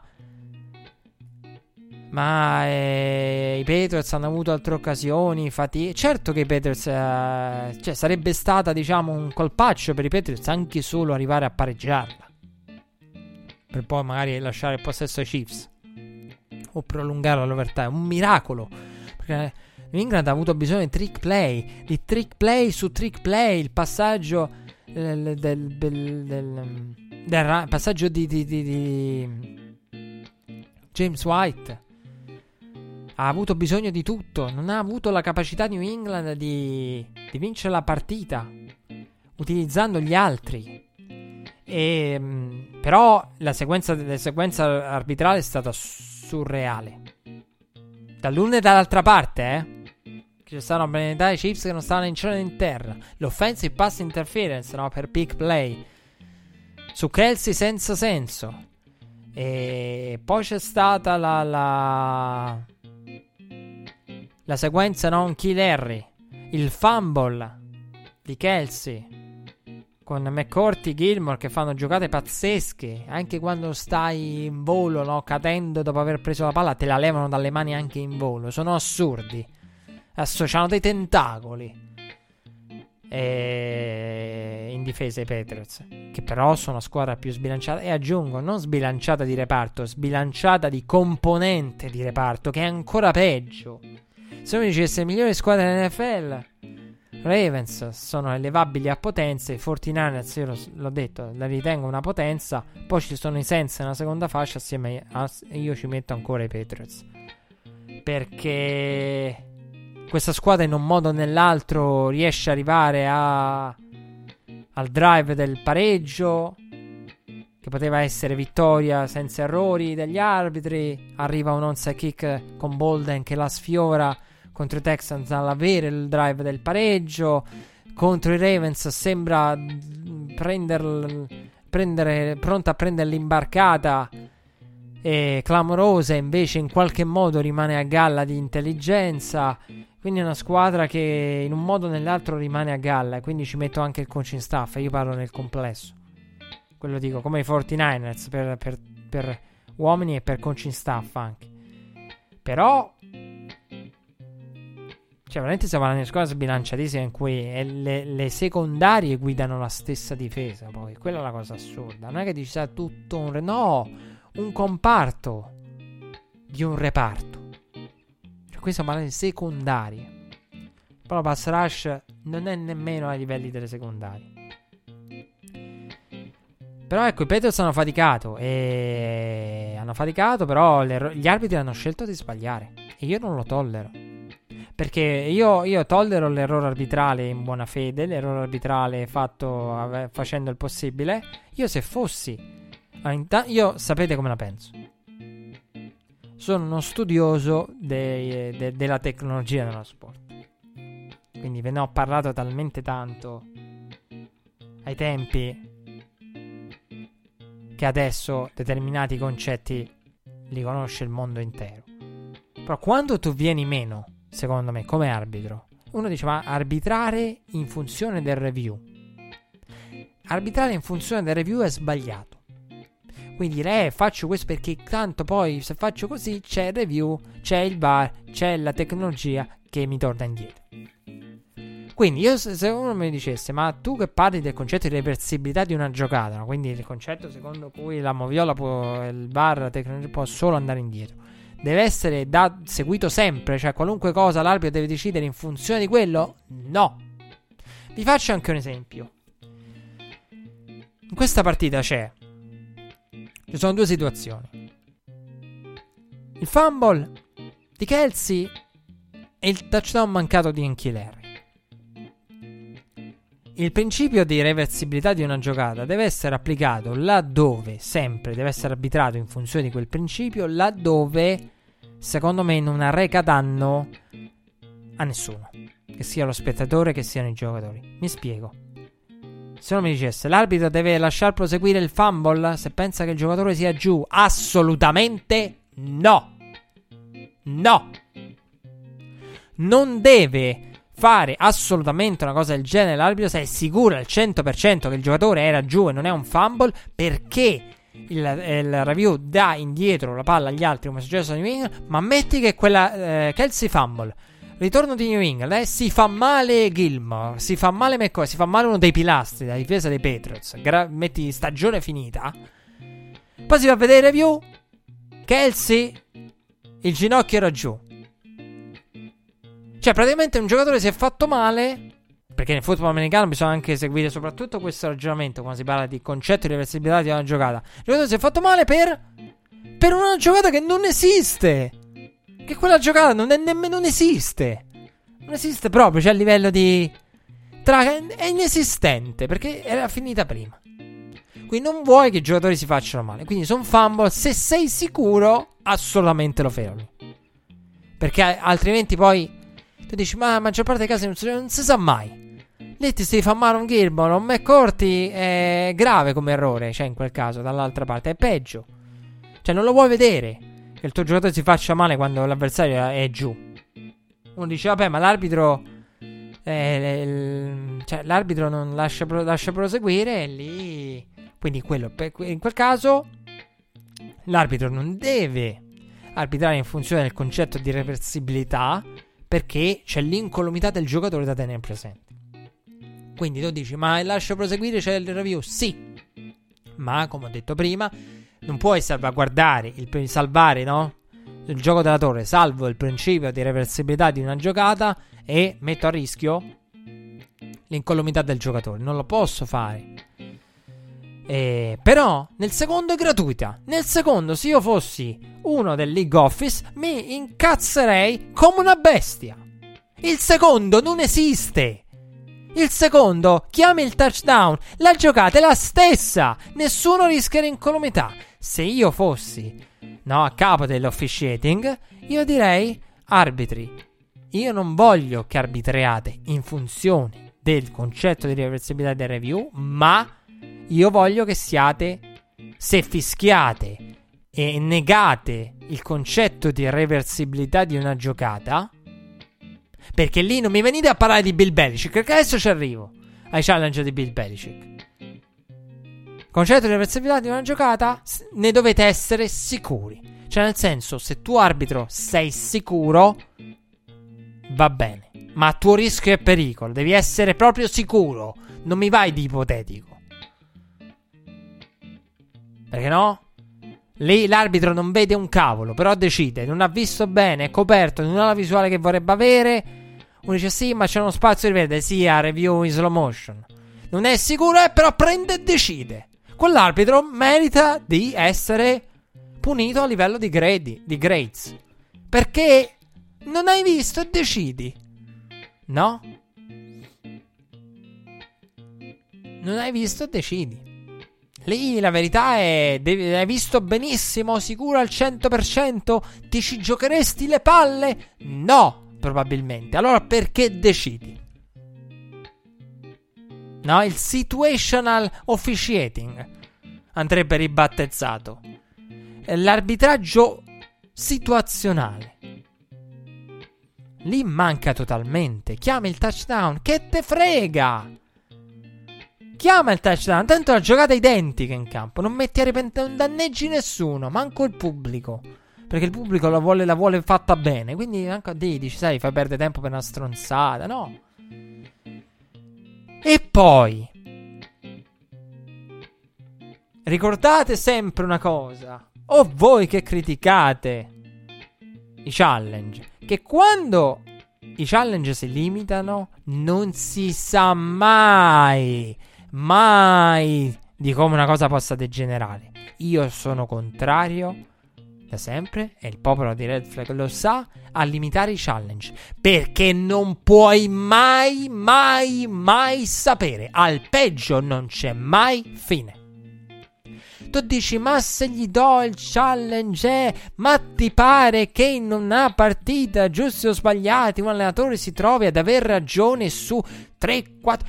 Può capitare una partita in cui l'allenatore getterebbe la flag su 7 situazioni e avrebbe ragione in 6 delle 7. Può capitare, non è, non è, ancora capitato. Ma per la legge dei grandi numeri della statistica, prima o poi capiterà. È questo l'assurdo. Per questo dico attenzione. Perché uno dice: Ma è limitato. Ma te pare? Te pare? Eh, attenzione. Perché non poniamo limiti alla degenerazione. La degenerazione è un processo che non ha mai fine si può scavare ancora più giù di quello che si, si, si è già, no? Si scava all'infinito. Qui è un, sen- un pozzo senza fondo. Tu scavi, scavi, scavi, scavi e si continua ad andare giù. E... È così. Cioè, quindi perché dico questo? Perché uno dice, eh, ma Bill Belichick, se... ma Bill Belichick, può... mo lasciamo stare Bill Belichick che gioca un challenge alla disperata. Tra l'altro sono spot in cui aveva ragione, ma non è, è sufficientemente chiaro da dargli ragione, quindi giusto così. Lì lo fa in modo estremo perché capisce, no, il mio attacco in affanno, la... ho bisogno di un break. Qualunque, comunque, comunque sia, da qualunque modo, in qualunque modo provenga.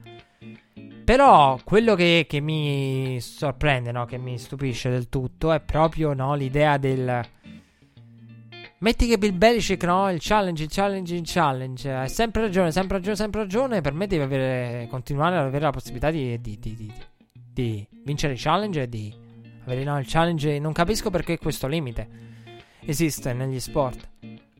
Perché, perché veramente non è. Io lo dico da una vita: non è capitato. Può capitare una partita in cui gli arbitri sbagliano 6 volte e l'allenatore avrebbe ragione in 6 challenge. È impossibile, no? Tutto è possibile, anche questo è possibile. E a quel punto perché lo devi limitare? Quindi qui c'è un problema di regola e c'è un problema di di arbitraggio e di concetto di reversibilità che non entra in testa. È grave, è grave. Perché qui non è l'arbitro che sbaglia, qui è l'arbitro che vuole sbagliare. Perché se io fossi, no, l'uomo dell'officiating, la mente delle, dei regolamenti e dei review, l'arbitro venisse da me e gli direi: Ma chi te l'ha detto di chiamarla fuori? Cioè, sei tu che ti sei preso questo rischio. Potevi appoggiarti a review se non avevi visto. Cioè, non è, non è che hai sbagliato, hai voluto sbagliare. Però poi il problema è anche un altro. Perché io non ve ne ho parlato l'anno scorso di tutto il racconto delle retroscena degli arbitri. Gli arbitri vengono giudicati. Quindi l'idea delle eh, mi sono appoggiato al review, però vengo giudicato male, no? Come, come nel calcio col VAR. Che si giudica no, l'arbitraggio e l'arbitro è stato pessimo. Perché là il VAR lo ha corretto. Quindi nessuno si può far correggere dal review. E in America è così. Cioè, quando arrivano i voti il martedì. Oggi non arriveranno bei voti alla crew. Perché è stata veramente inadeguata la cosa. Mamma mia, poi. Ma anche dal lato Kansas City, eh. Il paziente Freelance Kelsey è. Ha soffiato amorevolmente. Non so, non so che, che pick play c'è. Che cavolo di roba è quella interferenza lì. Quindi, boh. Però ecco, all'arbitro direi hai scelto di sbagliare. Non hai sbagliato, hai scelto di sbagliare. Comunque, eh, Kansas City fa la New England contro New England raddoppiando Julian Edelman e qui, allora Brady, che dire di Brady? Abbiamo parlato t- tanto di Mahomes, forse troppo, di Brady ne abbiamo già parlato in passato, però dobbiamo parlarne al volo anche adesso. Il discorso Brady per me è molto semplice, nel senso Tom Brady deve deve essere aiutato di più da, da, tutti perché qui Brady c'è una situazione di terzo down l'hanno mostrata tutti in cui Brady ha paura Brady nell'ultimo lancio cade a terra senza nessuno l'abbia toccato è vero.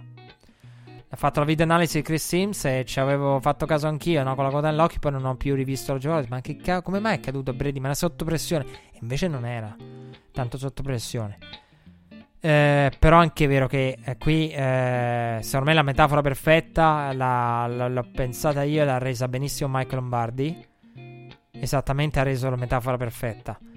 Mike Lombardi, che, perché cosa è successo in partita? È stato bravissimo Tony Romo a fotografare la partita. Cioè, Tony Romo dovrebbe essere proprio ad honorem eh, commentatore di Chiefs Patriots finché ci saranno questi Chiefs e questi Patriots. Cioè, proprio deve essere Qualunque sia la red deve andare a loro. Punto. E, um, è stato bravo a evidenziare no, come con il safety andassero a raddoppiare eh, Edelman. Praticamente no, il, il, il, questa sorta di, di, di, di, bracket che è la stessa tipologia, seppur diciamo con un approccio diverso poi in copertura, perché Gronkowski richiede una cosa diversa eh, visto che il tipo di ricezione fa Gronkowski, però che ha approcciato sì Gronkowski. Eh, buonanotte, sì, che abbiamo visto fare da, da, molti anche a Gronkowski, che si faceva tendenzialmente contro New a Gronkowski, ed è una, un tipo di approccio, quello specifico su Edelman, molto simile a quello che hanno fatto no, con il safety, poi nello specifico, a completare come uomo del raddoppio. E quello che hanno fatto i, i Peters l'anno scorso su Tyreek Hill. Quindi raddoppio e spesso eh, New England l'ha capito, ha spostato Edelman largo. Con Edelman largo il raddoppio che proveniva da, no, da, da, dal safety diventa. apre il centro del campo completamente libero. Quasi fosse una cover zero, cioè proprio non c'è più high safety.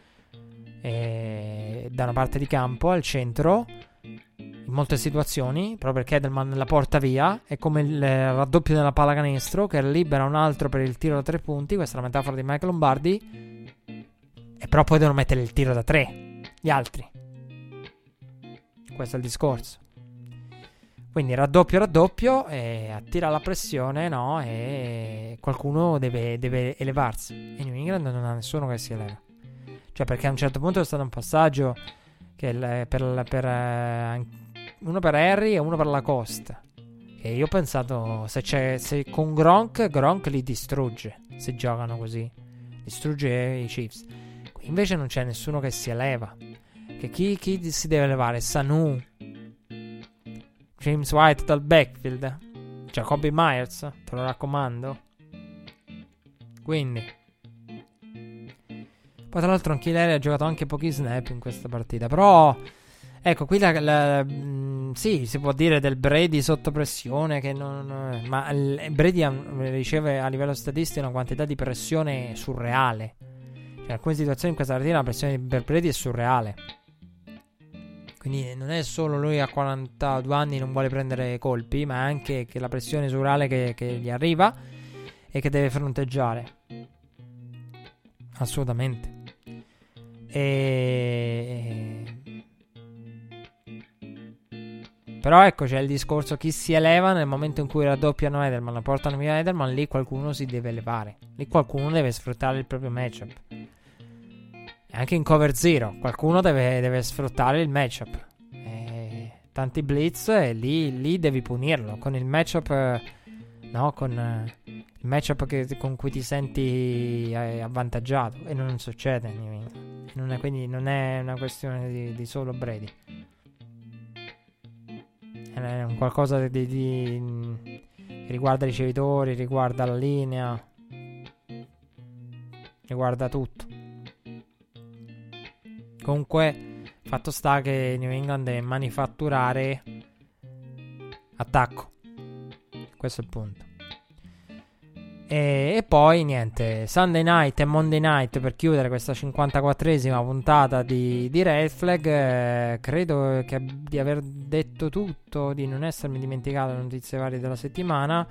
Bella vittoria dei Rams, una grande grande partita, si sono visti i vecchi Rams, eh, nonostante gli intercetti di Goff, bravi a reagire, intercetti di Goff su driver avvicinati, poi c'è stato il figo sbagliato da, da Zerline. Nonostante questo la difesa Rams ha chiuso bene Russell Wilson sulle situazioni terzi down, bravo a limitare Wilson, intercettarlo poi anche eh, a fine partita. E Seattle è rimasta galla, galla, galla. Che tu dici arriva Seattle, arriva Seattle, arriva Seattle. Adesso li rimonta, li rimonta, la, la tengono in partita. Invece no. Però la cosa positiva dei Rams è che si può elogiare il lavoro di Goff questa partita tanto, secondo me, perché voi dite, ma come con gli intercetti, vero? Però se guardi la linea statistica pensi agli intercetti, se guardi la partita pensi a un'altra cosa, pensi al... è stato intercettato, però abbiamo rivisto l'esplosività. Poi in uno degli intercetti McVeigh ha redarguito uno dei ricevitori. Non so se era Woods. Che tra l'altro ha fatto una grande partita. Si è rivisto lui, si è rivisto il running game, si è rivisto il running game dei ricevitori. Todd Gurley sta crescendo nelle ultime settimane, sono settimane che lo diciamo. Però ecco, la, la cosa positiva è che dici chi se ne frega degli intercetti. Quello che Ramsol perché ah, no, fa la partita pulita in cui non muovi le catene manco a pa- pagare oro. E questa è la classica partita in cui dici però c'è l'esplosività. E mi accontento, pago il prezzo, pago volentieri no, il pedaggio dei turnover per, per questa esplosività e, ed avere que, queste opportunità qui. Funzionato molto bene il gioco, no? il, i concetti di, di, di, di, livello che ama, che ama amano Rams, bene nel muovere la tasca con eh, i boot. Grande, grande partita notevole. E poi, vabbè, la, benissimo la difesa per quanto riguarda i Rams nel, nel, neutralizzare i terzi down, il quarto down dei Seahawks e stroncare qualunque possibilità di rimonta. Mentre i Rams, diciamo, perdevano qualche pezzo per strada a livello offensivo, regalando palla agli altri. Per quanto riguarda la partita di, di ieri, della notte, vittoria per 23-17 all'overtime dei Giants. Partono molto bene i Giants. Slade un protagonista. Un Eli Manning è rientrato eh, per infortunio di Daniel Jones, un Eli Manning che eh, aveva il record, no? il famoso record da 500 in parità, in parità totale e adesso è un quarterback da sotto 500 Eli Manning ed è triste che lo sia diventato in questa partita in cui non ha giocato nemmeno troppo male, soprattutto all'inizio, poi alla fine è un po' faticato, perché nel secondo tempo Eli veramente non passava più di 3 yard, eh. a un certo punto c'è stato un momento in cui non passava a più di 3 yard, e... però Devo dire che all'inizio ha fatto vedere buone cose. E Eli Manning, io non mi aspettavo, io pensavo fosse una, una, a rischio quasi umiliazione perché arrivi. Eli Manning ha liberato. Eh, Pat Sherman l'ho elogiato no, per il lavoro fatto. Però avevo pensato dentro di me, arriva no, che viene dal massimo che ha fatto è lo scout, lo scout team è backup, non si aspetta di ritornare perché quando hai un rookie come Daniel Jones non ti aspetti di ritornare in campo salvo cose clamorose che non speri nemmeno di vedere, quindi si era rassegnato. No, vieni richiamato dentro. Non è come il Dalton che è solamente libera e che ha giocato male, ma nemmeno troppo male. Qualcuno diceva nemmeno troppo male. Ha giocato una partita norma- normale, secondo me, Andy Dalton contro i Browns. Che c'è anche il pick 6 di Ward che arriva in un momento importante, eh. Però ecco, non è la questione Andy Dalton, è una, l'idea no, del ormai ti sei rassegnato a quello che è il tuo destino. Magari stai già pensando anche a cosa fare a fine stagione, se ritirarti o meno. E vieni buttato nella mischia contro gli Eagles. E gli Eagles hanno faticato a livello offensivo. Carson Wentz ha fatto delle buone cose alternate a pessime cose. Cioè, nel senso che in un paio di situazioni si è girato la pressione benissimo Carson Wentz e in altre si è divorato opportunità con ricevitori liberi, però ricevitori che non lo aiutano per niente. Veramente tra New England e Philadelphia fanno a gara chi sta, pe- chi sta peggio a livello di batteria di ricevitori veramente. Veramente a gara. E è servito l'overtime, eh, che ha anche sbagliato un field goal Elliott, altrimenti il drive finale sarebbe stato non per il pareggio ma per, il van- per il, la vittoria. E poi hanno fallito entrambe le squadre il drive finale. Giants sono andati al nil, eh, overtime, eh, vincono il coin toss gli Eagles ricevono. E un bel drive fluido, il migliore della serata per, per gli Eagles che completano il passaggio nella parte posteriore della Enson Wentz completa per eh, liquidare, la pra- archiviare la pratica Giants, anche se gli Eagles sanno che devono tenere il passo, ma è tutto da decidere contro Philadelphia in questa NFC East che una partita del genere ti fa dire nessuno vuole vincere e dico anche fortunati, fortunati Cowboys e Eagles ad avere Giants e Redskins, perché tra i due litiganti in una division da un livello un po' più alto, il terzo gode, quindi non c'è nessuno che si intrufola e glielo mette in quel posto. Perché abbiamo Redskins e Giants, perché sennò veramente sarebbe stata una division aperta anche a una... No, tra i due litiganti il terzo si infila, gode e va a prendersi la division, perché stiamo parlando anche di questo quando parliamo di Philadelphia e Dallas. Credo di aver detto tutto, non sono mancate le digressioni, una puntata lunga, beh d'altronde siamo alle settimane più dense, poi poi dovremo abituarci man mano alla, alla post-season che, che, è diversa in tutto e per tutto, quindi parleremo di meno, ci conterremo, ci conterremo sicuramente, cercheremo di essere più... meno chiacchieroni, ma d'altronde qui non lo so, c'erano 3000 cose, poi anche l'esono di Ron Rivera che richiedeva tutto approfondimento, volevo fornirvi determinate cose, poi anche no, fare il punto perché arriva lo stesso giorno la reazione in italiana un episodio di presunto razzismo, la reazione americana, l'episodio sulla Mar Jackson. Quindi tutto questo. Che dire, grazie per essere stati con noi, appuntamento alla prossima.